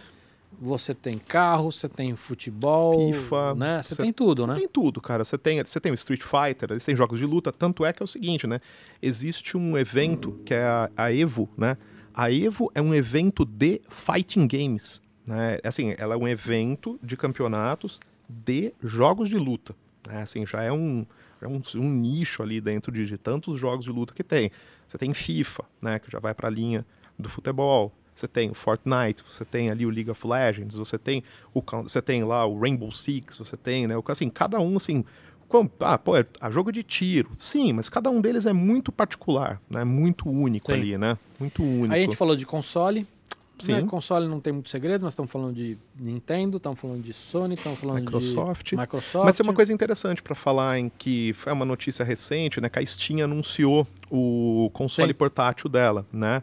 O, assim, que, que, mas acho que dá para considerar o PC como um dos consoles. Dá, não. O PC é um console. Assim como o smartphone, cara, é um console hoje. Então, mas aí eu acho que quando a gente fala de smartphone, aí é uma outra. Tô chamando de categoria aqui por uma uhum. simplificação. Sim. É uma outra, uma outra categoria, porque o smartphone é um negócio monstruoso também. Sim. E bem diferente do resto também. Mas tem um negócio interessante, né, para falar de para falar de, de, de, smartphone, né, é que por exemplo o, o, League of Legends ele lançou esse ano o Wild Rift, um League of Legends para mobile, né? Você tem o Counter Strike para mobile, você tem é, o, o, Fortnite para mobile, né? Então o próprio Free Fire ele é, né, originalmente. Tudo bem, mas mobile. são franquias que esses caras não vão deixar de lado uhum. o mobile, sendo que o mobile hoje a gente passa mais tempo com o celular Sim. do que com família. Sim, com certeza. Né? É, mas acho que dá para chamar de uma coisa diferente. Sim. Ainda que eu esteja falando, misturando console com, uhum. sei lá, tô fazendo uma mistureba aqui, mas aí tem streaming que a gente falou também. Sim. Né? Tanto o, o streaming de pessoas assistindo esportes, como o streaming de, de, de geradores de conteúdo, pessoas em casa. A gente falou de VR, que seria um outro. Tem um negócio legal de. Assim, é, a gente falou do espectador de games, né? Eu, eu conheço uma galera, cara, que assim, o, o cara fala assim: ah, esse final de semana eu assisti o gameplay sem comentário do Last of Us 2. O cara pega, põe no YouTube ali, dá play, alguém jogando. O cara assiste, sei lá, 8, ah, 10 horas é, daquilo, mas posso cara. falar, assim, eu, eu assisto também. Sim. Não, não fico 8, 10 Sim, horas. Claro, claro. Mas às vezes eu me pego, sei lá, você vai assistir. Assim, eu nunca paro para fazer isso, mas o que acontece é.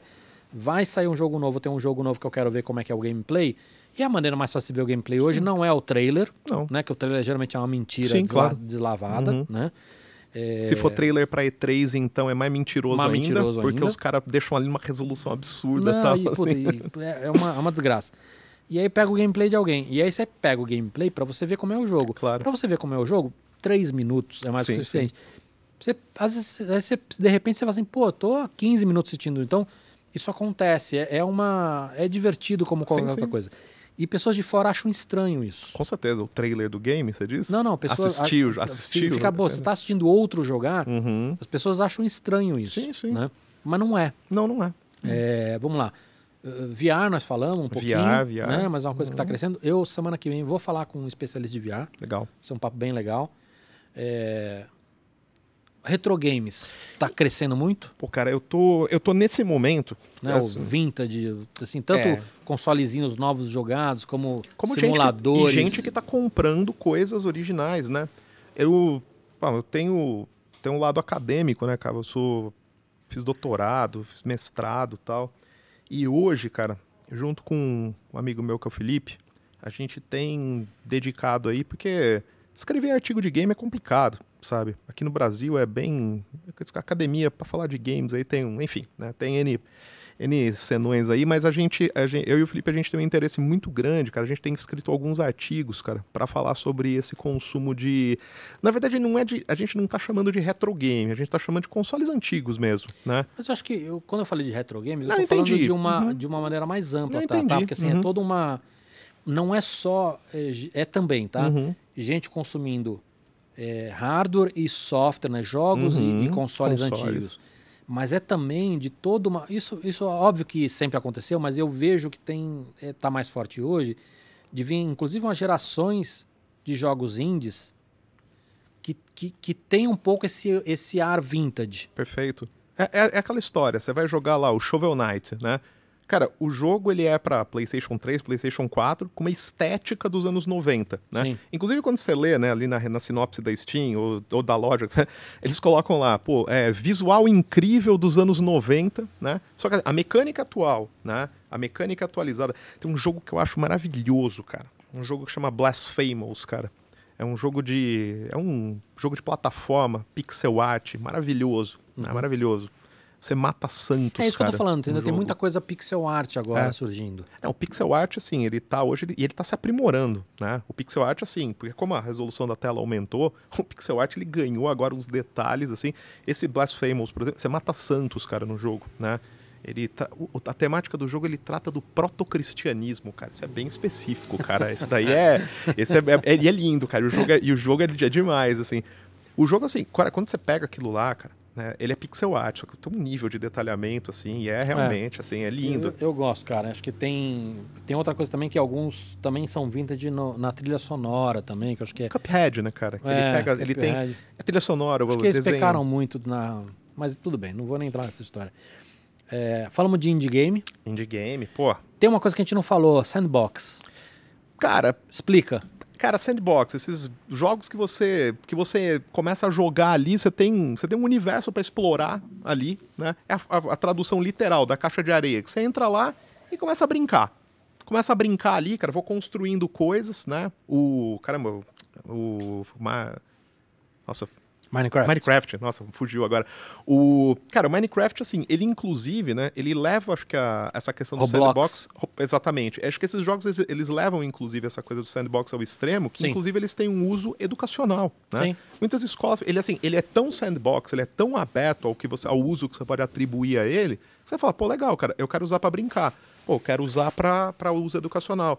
Cara, eu quero, eu quero usar simplesmente pra. Tem a história daquele maluco, né, cara, que ele ficou andando no mapa do Minecraft para chegar ao final do mapa ali e tal. Que o cara chegou, você pode. Você atribui, né? O jogo de sandbox você atribui né, um uso a ele, assim. Uhum. Eu acho.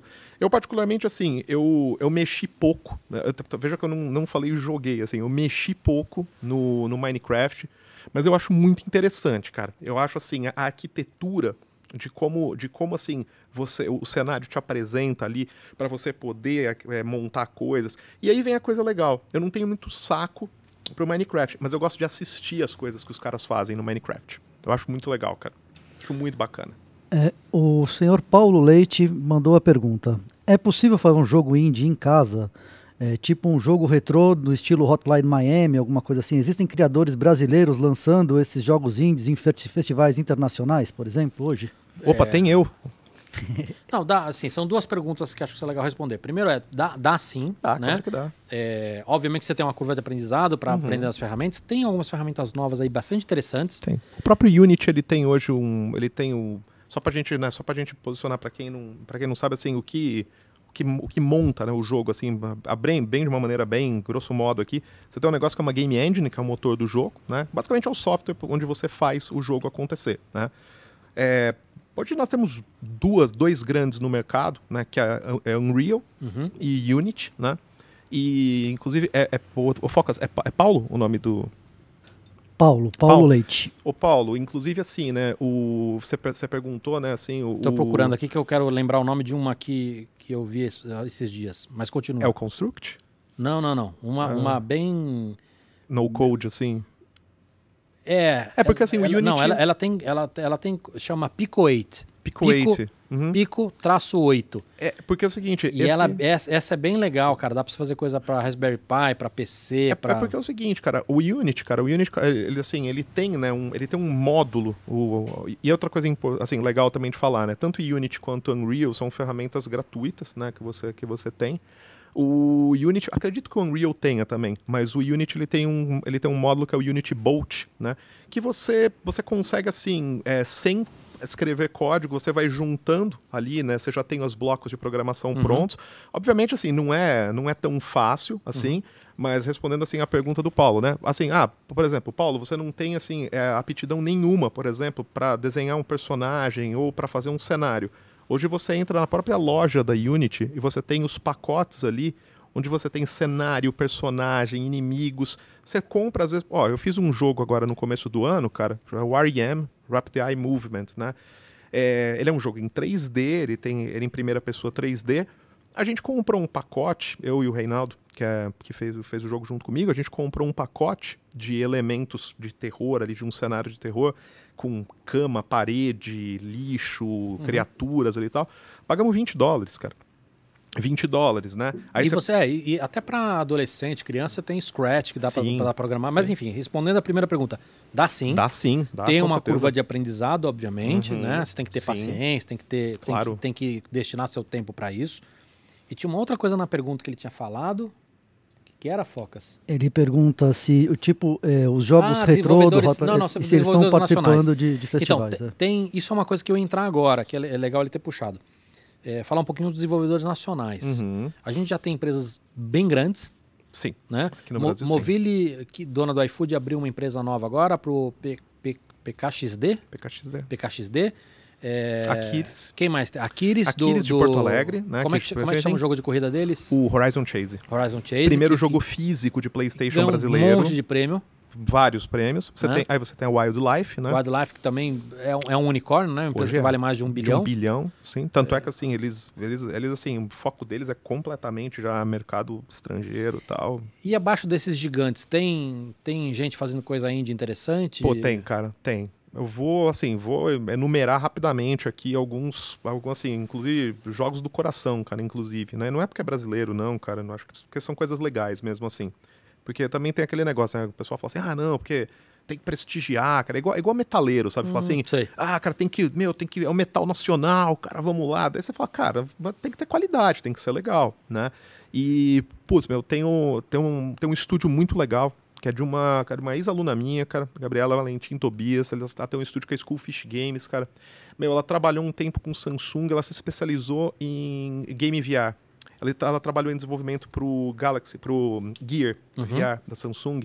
Ela tem um jogo que é o Lila's Tale. Cara, é lindinho, cara, o jogo. É. Lindinho, é demais, E, cara. e de VR você tem a Árvore aqui no Brasil também, Sim. fazendo coisas bem legais. Que, é- é- assim, eles não trabalham, eles também fazem coisa de game, né? Também ele- fazem games. Também é fazem mais game, mas, mas eles têm aplicações, né? Eles Sim. fazem mui- muitas coisas, assim. É, eu acho que o negócio deles, eu vou conversar com, com, Uhum. com, com eles, mas é, eles vão vir aqui, mas eu acho que o negócio deles é storytelling, Uhum. né? Então pode ser uma história Sim, interativa, sim. mas acho que eu, eu tenho a sensação de que o foco deles hoje é cada vez mais games. Tem mecânicas de games, Sim, né? Ali, mas acho que é cada vez mais games. Bom, falei aqui do Schoolfish, cara, assim. Mini Boss também, cara, um outro estúdio muito bacana, O que, né? que eles fizeram? Cara, o Mini Boss, cara, eles têm. é, cara, agora, hoje, agora me, me fugiu completamente. Eles são de Minas, cara. Me fugiu agora o nome do jogo. Já, já vou lembrar, já vou lembrar. Uhum. É, e tem. Agora eu não tô lembrando o nome do estúdio, mas tem o Dandara, que é um jogo, cara, super legal também, brasileiro, né? Inclusive Procura ele tem. Mini Boss Game aí. Tem o pessoal da- tem um pessoal aqui de São Paulo, da Mad Mimic, que eles acabaram. Aquela, aquele. Tem um mini, um mini boss lá fora também, não tem? Não sei, cara. Eu sei que tem um, mini, tem um estúdio que é o Mini Boss que é brasileiro. Assim. Eu, eu não sei se o Mini Boss é o do Dandara, cara. Agora me, agora me embananou aqui. Ah, Tem, o, tem um estúdio daqui de São Paulo que é a Mad Mimics, lançaram agora um jogo muito legal, cara, que é o Dandy Ace, cara. Ele é um tipo um ads, ele é um ele é um, Um rogue, um jogo, um jogo, o jogo ads, é um jogo de, de- um jogo desses roguelikes, você morre e volta, morre volta, morre e volta. ah, tá. O jogo ganhou, o ano passado ganhou todos os prêmios de jogo indie, é o, é o Hades, né, do deus Hades grego. Ah, agora E- que eu entendi o que você tá é. falando de Hades. Não, Hades é o deus grego, o deus grego do- do- das, das trevas lá, do, Uhum. do subterrâneo. O, esse pessoal da Mad Mimic lançou o Dandy Ace, cara, muito bonito, cara, o jogo. Trabalho muito legal, muito bacana. O, a gente tem, cara, tem o, bom, tem o pessoal da, da Aquiles, né, que assim, eles, eles começaram, cara, tem um negócio legal da Aquiles, cara, a Aquiles começou fazendo muito advergame. Eles começaram na publicidade, né? Sei. E aí, paralelamente, eles foram desenvolvendo jogos independentes, até que eles lançaram o Horizon Chase primeiro para celular, para smartphone, e Eu depois que- foi Mas para eu- eu acho que isso é uma coisa que tem mais a ver com, com grana e tamanho de mercado do que outra Sim. coisa. A gente vê, por exemplo, muita gente do cinema que veio da publicidade. Sim. Uhum. Porque você não existia um mercado de cinema no Brasil, Sim. né? Ele, era praticamente inexistente. Uhum. Então os, os caras ah, foram para a publicidade e a Uhum. hora que esse mercado começou a, a crescer e, e ficar mais maduro, você começa a vir gente da publicidade. Então é natural que muitos desses caras tenham vindo também da publicidade. Sim, sim. Bom, a gente tem, aí tem, o- tem o Garage 227 também, os caras lançaram o Shine, cara. É um jogo que eu particularmente gosto bastante, cara. Assim, ele foi um dos primeiros, foi um dos primeiros indie games brasileiros a estar na plataforma Xbox, cara, também, que é bem, que é bem legal. Você tem um estúdio, você tem um, um- na verdade assim, não é bem um estúdio, mas é um braço ali da Samsung que eles têm que chama Black River Games também, que é um núcleo que eles desenvolvem algumas algumas soluções. E cara, e aí você tem, né, al- aí assim, a gente a gente tá falando de estúdios, né, aqui. Certo. Aí eu agora eu vou pegar, eu vou pegar o, o Paulo, cara, eu vou recomendar pro Paulo um trabalho de um cara brasileiro, cara, que eu gosto muito. É um, um apelido, não sei o nome do cara, porque eu sigo ele no Twitter. O nome Ah, mas o dele cara acha, pode falar. é Vikintor. V-I-K-I-N-T-O-R. Vikintor, né? Arroba Vikintor. Você vai cair no perfil do cara. Ele tem um jogo que ele desenvolveu, saiu pra. Tem pra Nintendo Switch, PC, tudo. Um jogo chamado Tamashi. Cara, ele é um jogo de plataforma, temática também terror, um terror esotérico e tal. Tem um visual de pixel, art- pixel art maravilhoso. E o cara faz tudo, cara. O cara programa, faz a arte também.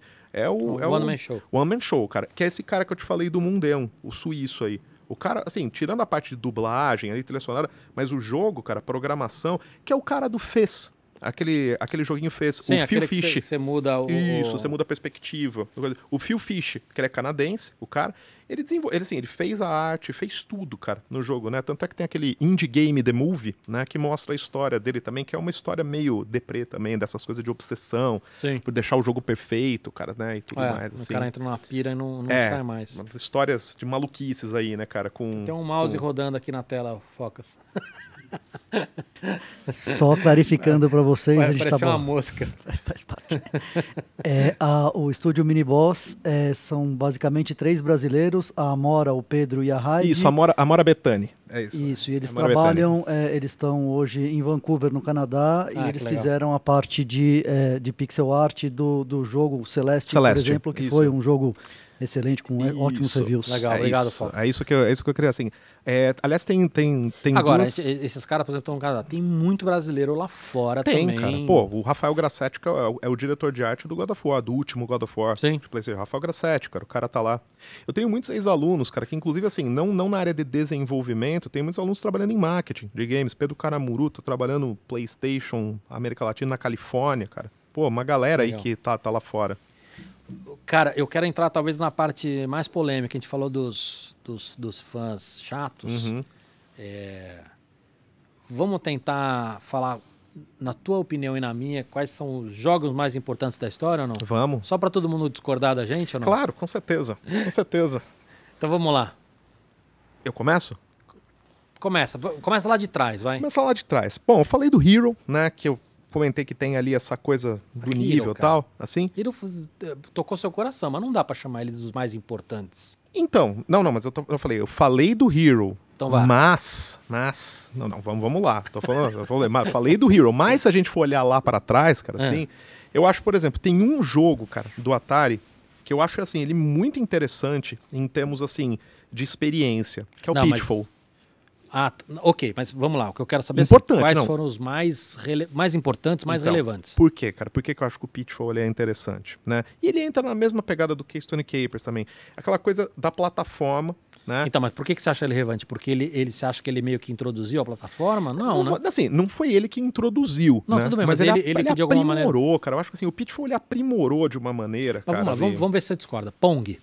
Pong, não, Pong é basilar. Assim, pra usar o termo bonito, é nuclear basilar fundamental, cara. O Pong é isso, cara. Space War entraria ou não? É que o Space War ele é uma coisa muito protótipo, né, cara? Assim, Que ele foi tem feito no, MIT. ah, é, então é- não. Então Pong, Não, Pong. Pong eu acho. Pong eu acho. é, O próprio Space Invaders. Dungeons and Dragons. Como RPG, Não, assim. eu ou- tô falando dos jogos, mas jogos, não. entra. O que é? RPG? O, Não, não. Dos jogos mais relevantes e importantes da Não, história. Com certeza. O Dungeons and Dragons, sim. Sim? Sim, sim. Aliás, tem um livro maravilhoso, cara, que é O Império da Imaginação, que é a biografia do Gary Gygax, o cara que é o criador Uhum. do Dungeons and Dragons. o- Mas assim, estamos falando do RPG papel e caneta, dados ali. Dungeons Tetris, falamos, tem que estar. Tetris, tem, tem que estar. Tetris é basilar, nuclear e fundamental. Tua camiseta, Pac-Man, tem que estar. tem que estar, cara, tem que estar. Tem que estar porque assim, o Pac-Man inclusive, né, cara, ele tem uma a hora que a gente ele, ele traz, ele traz assim uma, uma coisa que assim é uma assimetria, né, que você vê no jogo, ele, assim, você tem Não, aí você tá Um cara- viajando, Vice. Não, O tô, que que você... tô, tô- tô falando que é o seguinte, você, você- você- Não, mas é assim, você, você controla um carinha, os quatro fantasminhas. É sempre o mesmo cenário, vai ficando mais rápido. Ah, mas né? isso não torna ele mais relevante. Então, ma- mas assim, ele tem a estética do personagem. Cara, isso aqui vira um ícone, cara. Aí sim. Então, é isso que eu tô falando nesse sentido. Cara, assim, isso aqui, as pessoas, elas reconhecem isso, cara. né? A- As pessoas reconhecem isso aqui, cara. É o Pac-Man, cara. Meu, e assim, ele é uma pizza comida, cara. Ele é um negócio, assim, Ah. feito... Que trabalha com limitação. Sim. É isso, ele trabalhava com a ideia da limitação, de você ter um bichinho... Que aqui no Brasil era o come-come. É. pessoal falava, vou jogar o jogo do come-come. É. É... Wolfenstein 3D. Cara, eu acho que o Wolfenstein 3D, ele, ele, Ou ele Doom. tem... Não, acho assim, o Wolfenstein, o Wolfenstein vem antes, né? Não, mas não, vem não antes, importa assim. quem veio antes. Tô falando quais são... Ele entraria na lista dos mais relevantes da história ou não? Acho que o Doom, é, o Doom é mais relevante, cara. Você acha? Eu acho, cara. Eu acho que o Doom é mais. Sabe por quê, cara? Eu acho que assim, o Wolfenstein ele traz assim, ele traz aquela situação de Segunda Guerra Mundial, não sei coisa assim. foi não, um, assim, não foi o primeiro 3D. é, não foi, cara. Então, assim, tipo, assim, e o Doom, cara, o Doom ele traz aquele negócio, cara, de Vou falar um, vou falar um que a Demônios. gente não falou aqui. Tomagotchi. Porra, cara, eu acho que isso é um. Isso é uma. É Entra? uma. Eu não diria que era assim. Mas aí que tá, ele não é um game. Eu não entenderia ele como um game, cara. Ah. É, eu acho que assim, ele é mais uma plataforma gamificada, cara, assim. Tá bom. Se a gente for considerar, eu acho que é o seguinte, ele tem, na verdade, eu, eu acho que hoje, assim, o, o Tamagotchi, ele vem, ele rendeu, né, uma, essa lógica que você falou, a coisa da obrigação de você tem que entrar todo dia no jogo e Ah, você tem que ficar alimentando. Ah, Ah, sim. aí não. Era, é, não, aí não tinha isso. estou fazendo um devaneio acadêmico Ah, tá aqui, viajando. cara. Um devaneio você vai, entrar no- acadêmico. vai falar do Furby. É. Focas, você vai citar algum ou não? Mais relevantes da, da história ou não? Eu acho que a gente está deixando de fora, o pessoal já Mas colocou ó, nos a gente- comentários. A gente não chegou ainda nos mais novos, tá? É, Nós estamos estamos falando lá atrás andando, ainda. estamos andando. Não, mas lá pra trás o, o comecinho do Nintendo, o Mario, enfim. Não, mas essas- aí não chegamos aí. Não chegamos ainda. Tá, Tamo- então vamos, vamos colocar do Frogger, de, de atravessar a rua. porque Não. é- Não, não. Não. Frogger, Não era não. importante? Quem falou? que Não. Não, isso sou eu mesmo. Eu, que Né, lembro não. dos meus primeiros momentos Ah. jogando aquilo, era interessante. Ele vai falar, vai falar do The Sims, vai falar do Street Fighter, não entra. Ah, Bom, Street Fighter Não, Street Fighter. é relevante, Street mas não- Fighter 2. Eu acho que é o seguinte, não. É, não, porque assim, o primeiro Street Fighter, Street Fighter 1, né, ali era o Ryu e o Ken só, é um jogo ali de, um jogo assim, O Street Fighter 2, ele tem um negócio muito legal, cara, assim, eu acho que ele é um jogo muito importante porque Mas entra na lista. entra na lista, Hã? entra na lista. Acho que sim. Tá bom. Vamos entrar nesses que o Fox estava falando. Mario, Sim. não tem como não entrar. Não, não tem como, cara, não tem Algum como. específico? Tem que Eu- ser o Mario Bros. Eu, eu, assim, é, para mim, para mim assim, tem dois Marios que eu assim, que eu acho que são muito interessantes, para Ah. mim os mais interessantes, o Mario de Nintendo, os dois, o Super Mario Bros e o Super Mario Bros 3. Porque o 2, na verdade, é um jogo que eles o do 64, reaproveitaram. não? Ah, eu, eu gosto, cara, do do 64. Acho que assim, acho que é um jogo importante, mas eu acho Mas que eu tô falando dos mais relevantes. Qual, Ah. qual que seria? Escolhe um Mario. o Super Mario Bros, o primeiro, o que vinha com o Nintendinho. Tá bom. Inclusive, inclusive sabe por quê? Vamos, vamos- Final Fantasy. Puta, cara, você perguntou pra pessoa errada, cara, que eu detesto Final Fantasy, cara. Eu também não gosto. Eu não gosto, cara. Eu, não- eu nunca, eu, na verdade, Tem assim, alguém que falou de Final Fantasy aí, Focas? Puta, cara, assim, tem, não, eu tenho. não eu temos não, nenhum fã aqui do eu Final não- Fantasy. Eu não, não- cara, eu não, não, não, não curto, assim, acho que, é um, acho que é um jogo, assim, Também não. tem, ele tem base de fãs, isso é fato, assim. mas- Zelda. Cara, o primeiro. Eu acho Mas primeiro. entra, Zelda entra na história? Zelda entra, cara. Pra Zelda mim entra, total, cara. Zelda entra. Mas vou te falar um negócio, cara, eu não gosto Não, de Zelda, não- cara. Falei, já falei pra você disso, eu não gosto de Zelda, cara. Não gosto. A nossa amizade é muito prejudicada por causa disso. Eu sei, cara, mas eu não gosto, cara. Não- assim, eu, eu joguei os Zeldas, assim, mas eu não, Vamos mudar de assunto. não gostei, GTA. cara. Eu acho que sim. Eu acho que é um. Acho que é um. Aliás, assim, Porra, tipo. cara, tem, que entrar. Não, tem que entrar. Por Aliás, vendas, por não, o qualidade, GTA, o GTA é o por produto. Cara, o GTA é o produto de entretenimento mais por- lucrativo da história da por- humanidade, por, cara. polêmica, por por polêmica, por. Tem um comentário aqui sobre o GTA. É, o Juliano novamente ele escreve: O GTA 3 introduziu a popularidade o conceito de sandbox. O momento em que você sai É do beco e descobre que você pode ir literalmente para qualquer lugar na cidade é mágico. Isso ele já está falando do GTA 3, mas desde o primeiro que É. você podia sair do carro e se movimentar era uma coisa É, muito ele, diferente. ele- ele- não diria sandbox, mas essa liberdade que ele falou é muito relevante. Agora, o que eu acho interessante é assim, se você for procurar, a maior parte das pessoas ou dos especialistas vão, vão dizer que é o Sa- o San Andreas o mais relevante. Eu acho que é o 5, cara. Cara, o GTA V, ele virou um negócio, cara, que assim, é tão gigante, cara. Assim, é um negócio tão absurdo. Contar. Focas, algum ou não? Você, do GTA, você era fã ou não? Sempre gostei muito de todos, para ser sincero. não, mas do todos. GTA todos. Mas Todos qual- os GTAs De todos, qual é o melhor?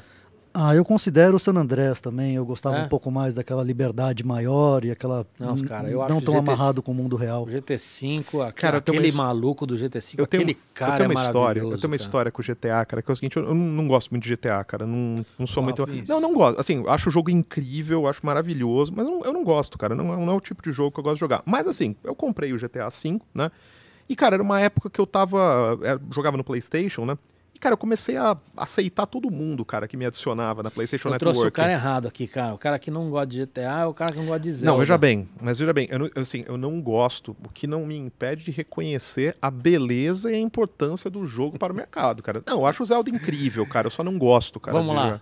Uou. Não, mas pera, deixa eu contar a historinha. Qual tava- historinha? Do, do GTA, eu tava jogando GTA, aceitei um monte de gente. Mas a história Aí vai ser legal. É legal, cara, é bacana. É, tem, a ver com isso, tem a ver com isso que, que ele comentou do, do, do GTA virar o sandbox. Então vai. Cara, eu ficava jogando lá e eu comecei a adicionar todo mundo que aparecia lá na, na, na PlayStation Network. Fui adicionando e tal. E, cara, eu não sei porquê, cara. Uns chineses, cara, entraram, o pessoal entrou. E, cara, ninguém falava inglês direito. E era uma confusão. GTA V. GTA V. E, cara, e um dia, assim, tava todo mundo, assim, era aquela confusão, todo mundo falando no fone. E, assim, todo mundo entrou num ônibus no GTA. Que jogos que tinham os brasileiros que os caras falavam sempre uma mesma palavra? O que, que era isso? Era o, mano? era o Rue Rue BR. Era o Rue Rue. Os caras ficavam escrevendo Rue Rue. Mas que jogo? Não, qualquer jogo. Os brasileiros. Mas, come- mas começou com um jogo, não começou? Acho que foi, acho que foi com o aquele jogo de zumbi, cara, que ele Cara, é um, que ele é um, Brasileiro é uma nuvem de gafanhoto. Não, né, é, cara? mas assim, esse jogo, o jogo que ele era o. Puta, cara, como é que chama? É um jogo de, é um jogo de zumbi, cara, que ele é um. Ele é um mod do arma, cara. É o. Ai, caramba. Puta, o, Fox, procura aí, cara. É o, é, o jogo, é o jogo de zumbi que é um molde do arma, cara. Eu esqueci o nome. Ele chama. Ele não vai conseguir achar isso nunca. Claro que jogo. vai. Não, esse jogo, esse jogo é super. É um jogo, cara, é um jogo que, inclusive, assim, na Rússia, a galera jogava muito. Os brasileiros entravam e ficavam falando, ficavam escrevendo rue, rue, É, rue, total, rue, cara, que total. melava o jogo de todo mundo tal. Mas enfim, eu entrei no, entrei no ônibus do GTA tá, e tinha uns chineses, todo mundo falando ao mesmo tempo. E, tinha, e assim, o pessoal, alguém dirigindo o ônibus e tava tocando Rihanna. No ônibus. E uma hora o ônibus caiu do penhasco, assim. Eu falei, cara, em que lugar que Rolê você. aleatório. Não, em que, em que lugar você tá no ônibus conversando com os chineses, o ônibus cai tocando Rihanna? É no, no GTA, cara, que vai acontecer isso. Né? É no GTA que acontece. Por isso que eu falo. É, um Mas simulador eu, de que eu não, maluquice. eu gosto muito de GTA, mas eu não gosto de, do, da parte online. Pra mim é a história. Cara, eu acho ma- mais legal, eu acho, do GTA. Eu acho essa parte de loucura, cara, de ficar Assim, fazendo não, tu- doideira, a cara. maior parte das pessoas, imagino, Sim. mas eu gosto mais da história. Uma pergunta, o mod para arma seria o Exile? É isso? Não, não é. é o... Tem inúmeros aqui pelo, pela minha Não, pesquisa. puta, é um de zumbi, cara. É um mod de zumbi do Arma, Mas cara. tem alguns mods Tem de alguns zumbi, mods. tem, tem alguma Puta, eu vou, lembrar, eu vou lembrar, não vou lembrar o nome do jogo. Vou lembrar, vou bom. lembrar. É, Minecraft, a gente falou? Falou, Minecraft Entra, também. mas entra? Entra, cara. Entra, entra, entra sim. Cara, eu diria que é o seguinte, tem um jogo que ele é bem, ele é bem importante, cara, que é o primeiro Resident Evil, cara. Ah, Vince. É. Nós estamos dos jogos mais relevantes do, do- da história. Cara, eu acho assim, cara, Resident Evil é assim, ele virou, ele é assim, ele, ele a partir daquele jogo, cara, virou filme, virou tipo tem tá assim, tem N desdobramentos, cara. Tem assim, é o Resident Evil assim, ele é um jogo que ele ele tá, tanto é que é o seguinte, ele sobrevive, cara, aqui. Não me convenceu. Pô, cara, não, Resident Evil é um estilo de Hum. vida, cara, com certeza. Né? Tem, tem o fã de Resident Evil, cara. Não, tem fã de tudo. Não, tem, tem fã de tudo, mas assim, Resident Evil é bem, é bem relevante. O primeiro Resident Evil, inclusive, ele tem uma coisa legal, sabe por quê? Tô Que era- falando, de, tô falando de GTA, de Pac- de Então, Pac-Man. cara, de- cara, mesmo, o primeiro, o primeiro Resident Evil é legal pela péssima atuação da galera que dubla as vozes, cara, que faz. Pô, é maravilhoso, Hum, cara, não nesse convenceu. sentido. É, o esportes mais vendido, não, né?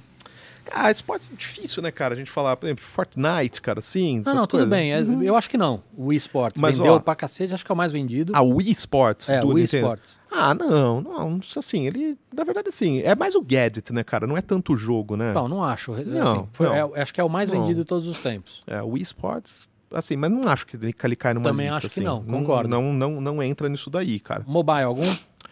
Pokémon GO, Angry Birds, cara. Angry Birds. Não, Angry Birds, assim, até assim, pelo, pelo jogo e pela modelagem de negócio, né? Quando os caras lançaram aquilo, colocaram por um dólar ali, a gente na época pagando 10 dólares em jogo ruim. E também tem um lance deles Pô. terem, deles terem literalmente virado marca, né? Sim, deles, sim. deles terem feito essa transição. Assim, vira que não é, filme, que não é novidade, mas que, Não. é, mas que é uma transição difícil. Pensando na, naquela lógica de long tail, né, mesmo assim, você ter hoje, assim, tipo, o jogo... né? Ah, pô, inclusive o Angry Birds ganhou versão Star Wars, versão Transformers. Sim.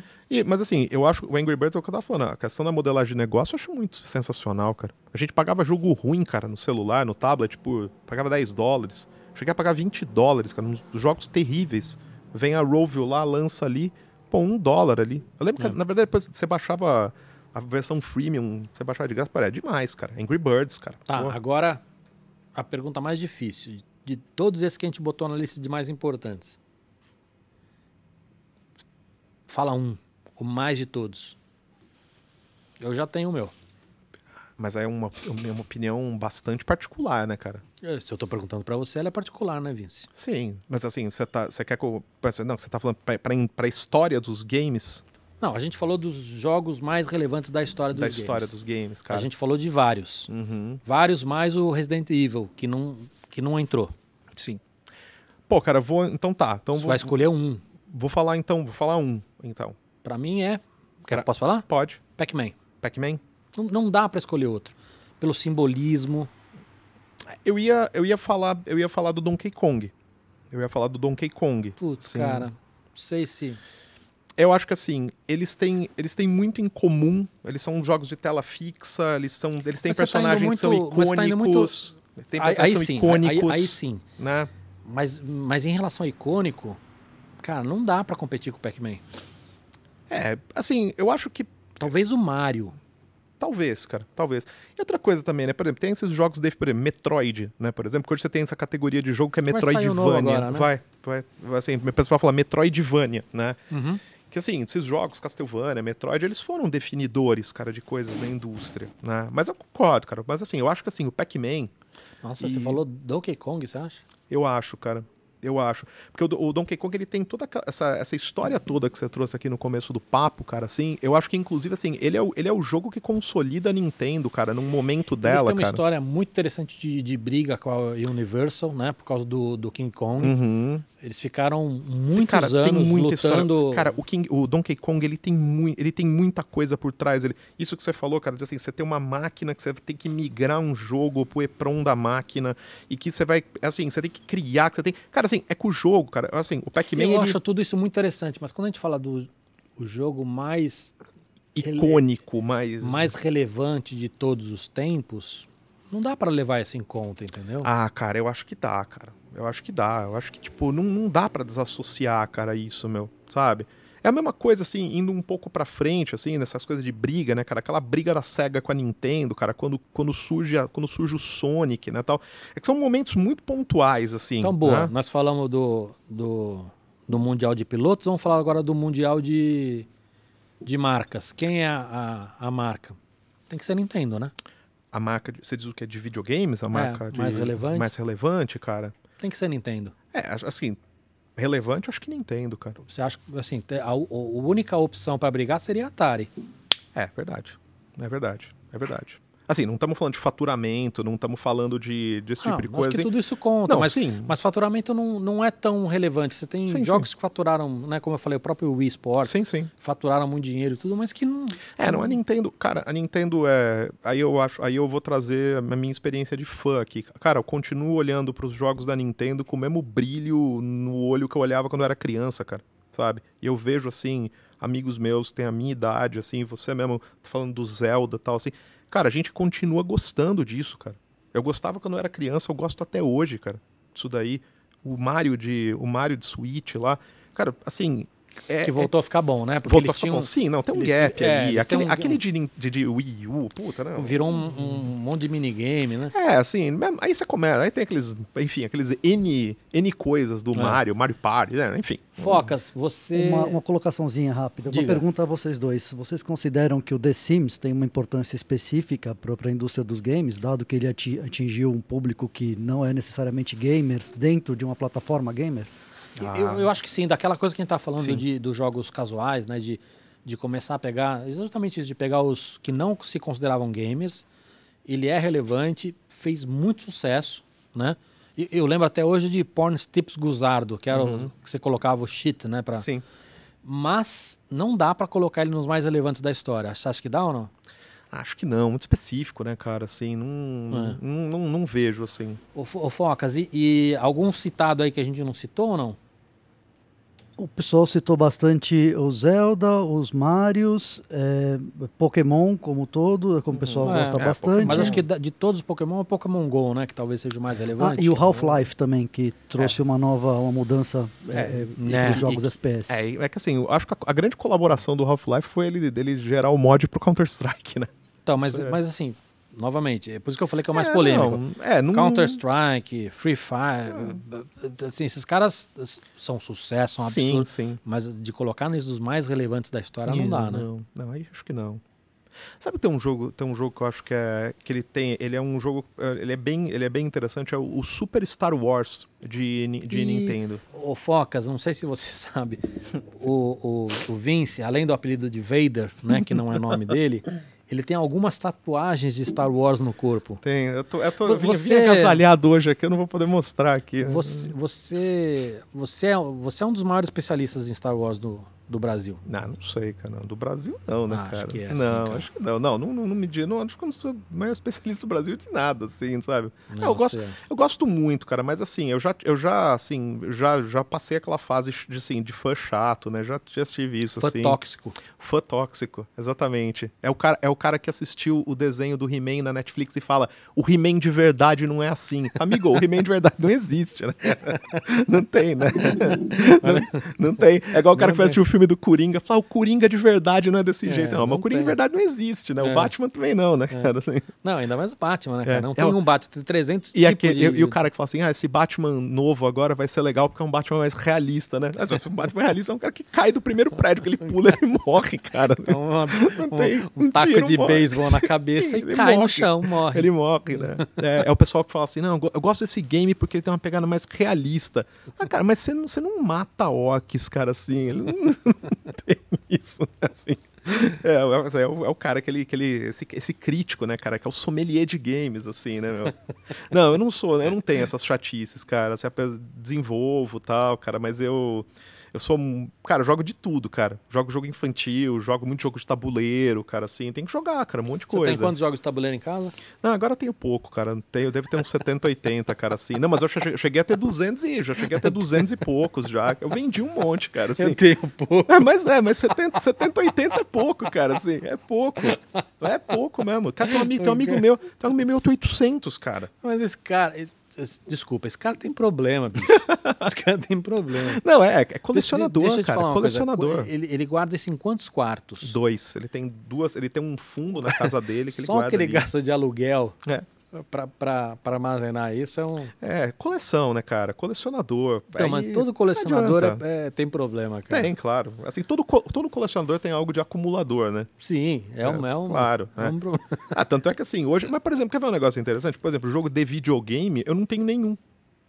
Físico, físico. Então, Só tem cara, jogo digital. é, eu, eu eu, vendi assim, tudo, cara, que eu tinha. Sabe que é interessante? Eu também. Eu, eu, eu- me desfiz até dos consoles, que Eu tinha um certo amor e Eu tudo. também, eu também. Desfiz, dei, dei pra você lá pra deixar sim. na, na SPM e tudo. Cara, a única coisa que eu guardei, mesmo livros, cara, livros que eu leio, eu leio bastante, eu, eu tenho doado tudo. Sim, sim. Eu fiquei com esses de games, cara, porque eles têm uma. uma uma coisa meio de. De, afeto. de coffee, não, não é nem afeto, mas tem uma coisa de coffee table, né? De, Uhum. de, das, das fotos, não sei o quê, mas.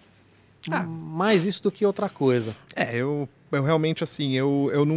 Não, assim, eu, eu, tô, eu tô falando, eu tô falando que assim, é, 70 jogos de tabuleiro, assim, eu, eu, falo que não, eu falo que não é muito, porque assim, eu tenho. um- tem assim, tem 20 ali que eu uso em sala de aula, né? Toda vez que você fala que Não, é mas, muito, eu mas é de verdade, rir. porque assim, tem 20 ali, cara, que eu uso em aula, porque eu uso muito em aula pra mostrar as mecânicas e tal. Tem 20 ali, cara, que são jogos que eu gosto muito, cara, que eu realmente, assim, quando vou jogar Mas hoje tal, você, tem, você pode ir numa luderia da vida e Uhum. jogar, né? pode, cara, que é por pode. isso também que eu puta, não guardo mais essas coisas, porque hoje você tem acesso Não, exato, fácil cara. a tudo isso. Exato, né? Tanto, assim, eu, é, que, assim, agora, durante a pandemia, aí tá ruim, cara, pra, assim, mas, por exemplo, aqui em São Paulo, cara, você tem a Ludos Luderia ali na 3 de maio, lá na, na Liberdade tem a Bodogami ali, que também luderia. Você tem, cara, Academia dos Jogos, cara, tem um monte de lugar. Inclusive tem até umas hamburguerias que, assim, nem é muito foco, mas os caras colocam ali um jogo de tabuleiro pra você jogar e tal. Na Europa isso é muito comum, cara. Você vai, tipo, em bares ali, tem o jogo de tabuleiro, tá lá tal. É que esses lugares, é bem isso que você falou, cara. Hoje, por exemplo,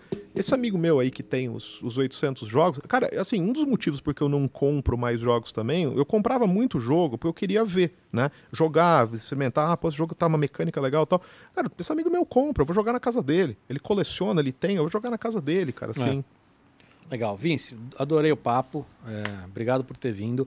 Eu que agradeço, É, a cara. gente botou seu, seu Insta e seu arroba na tela, mas te acho Vince Vader no Instagram. Arroba, arroba Vince Vader no Instagram, Twitter aí, cara. Pode, pode, pode taguear, chamar lá, cara. Respondo, cara. Bato papo com todo mundo.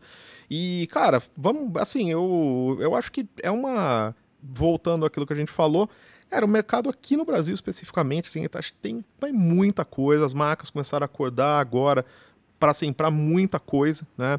Eu acho que o que era assim aquele sonho meio nebuloso de trabalhar com games quando eu assim, há 15 anos atrás, cara, hoje está muito mais consolidado, né? A gente, não só por causa de ferramentas e tudo mais, mas é mercado mesmo, cara, maturidade, cara. Então, eu acho que assim, tem, se alguém quiser, assim, se alguém quiser bater papo comigo para falar sobre carreira, para falar sobre dicas de livro, dicas de documentário, cara, pode mandar no Twitter, taguei, respondo todo mundo, cara, sim. Legal. E, cara, tava uma delícia aqui o rango, cara. Adorei. Eu Também- posso também aproveitar para pedir uma última pergunta Claro. do senhor Claro. Toy. Pergunta ao Vince. E é uma pergunta bem específica da Vince. Opa.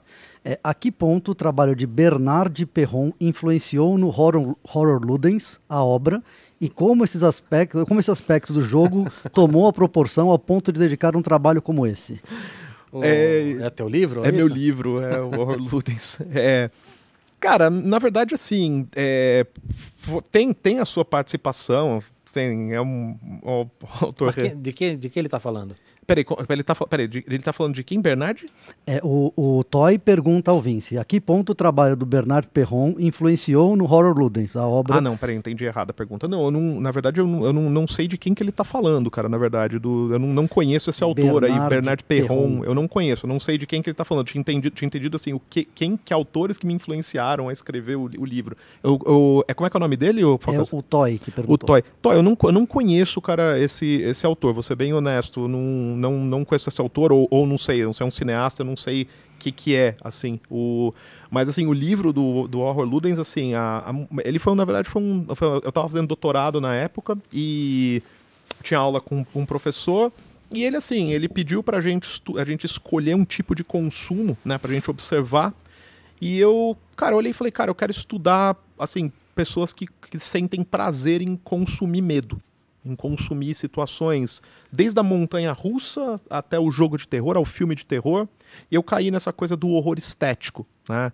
Que assim, cara, é muito legal você tá sozinho à noite no Silent Hill, não tem nenhum pingo de graça você tá sozinho à noite numa cidade inóspita que você não conhece, cara, que pode ter pessoas ali que vão te Isso assaltar. foi, foi só pós isso ou não? Não, isso foi, foi um trabalho que eu fiz no meu doutorado, cara. Tá. Foi um trabalho do meu doutorado, que eu fui estudar esse consumo de medo. Tanto é que o livro chama Horror Ludens, Medo, Entretenimento e Consumo em Narrativa de Videogames, né? Eu fui estudar isso aí, mas eu não conheço o Fox Otoy, o trabalho do Bernard Perron, depois vou até... O que, que, que ele é? Ele deve responder aqui embaixo, na, se, se eu ele vou, responder a vou, tempo, vou- a gente... vou guardar o nome aqui, Bernard Perron, que eu gosto das referências, assim, mas eu não conheço, não, não sei de quem que é. Legal. Ou às vezes até sei e não tô lembrando agora aqui também. Maravilha. Cara, obrigado. Valeu, Cavar. Pra quem ficou até agora aí com a gente, obrigado também. Focas, obrigado. Obrigado a todo mundo aí. Agradeço Valeu, a todos. obrigado, gente.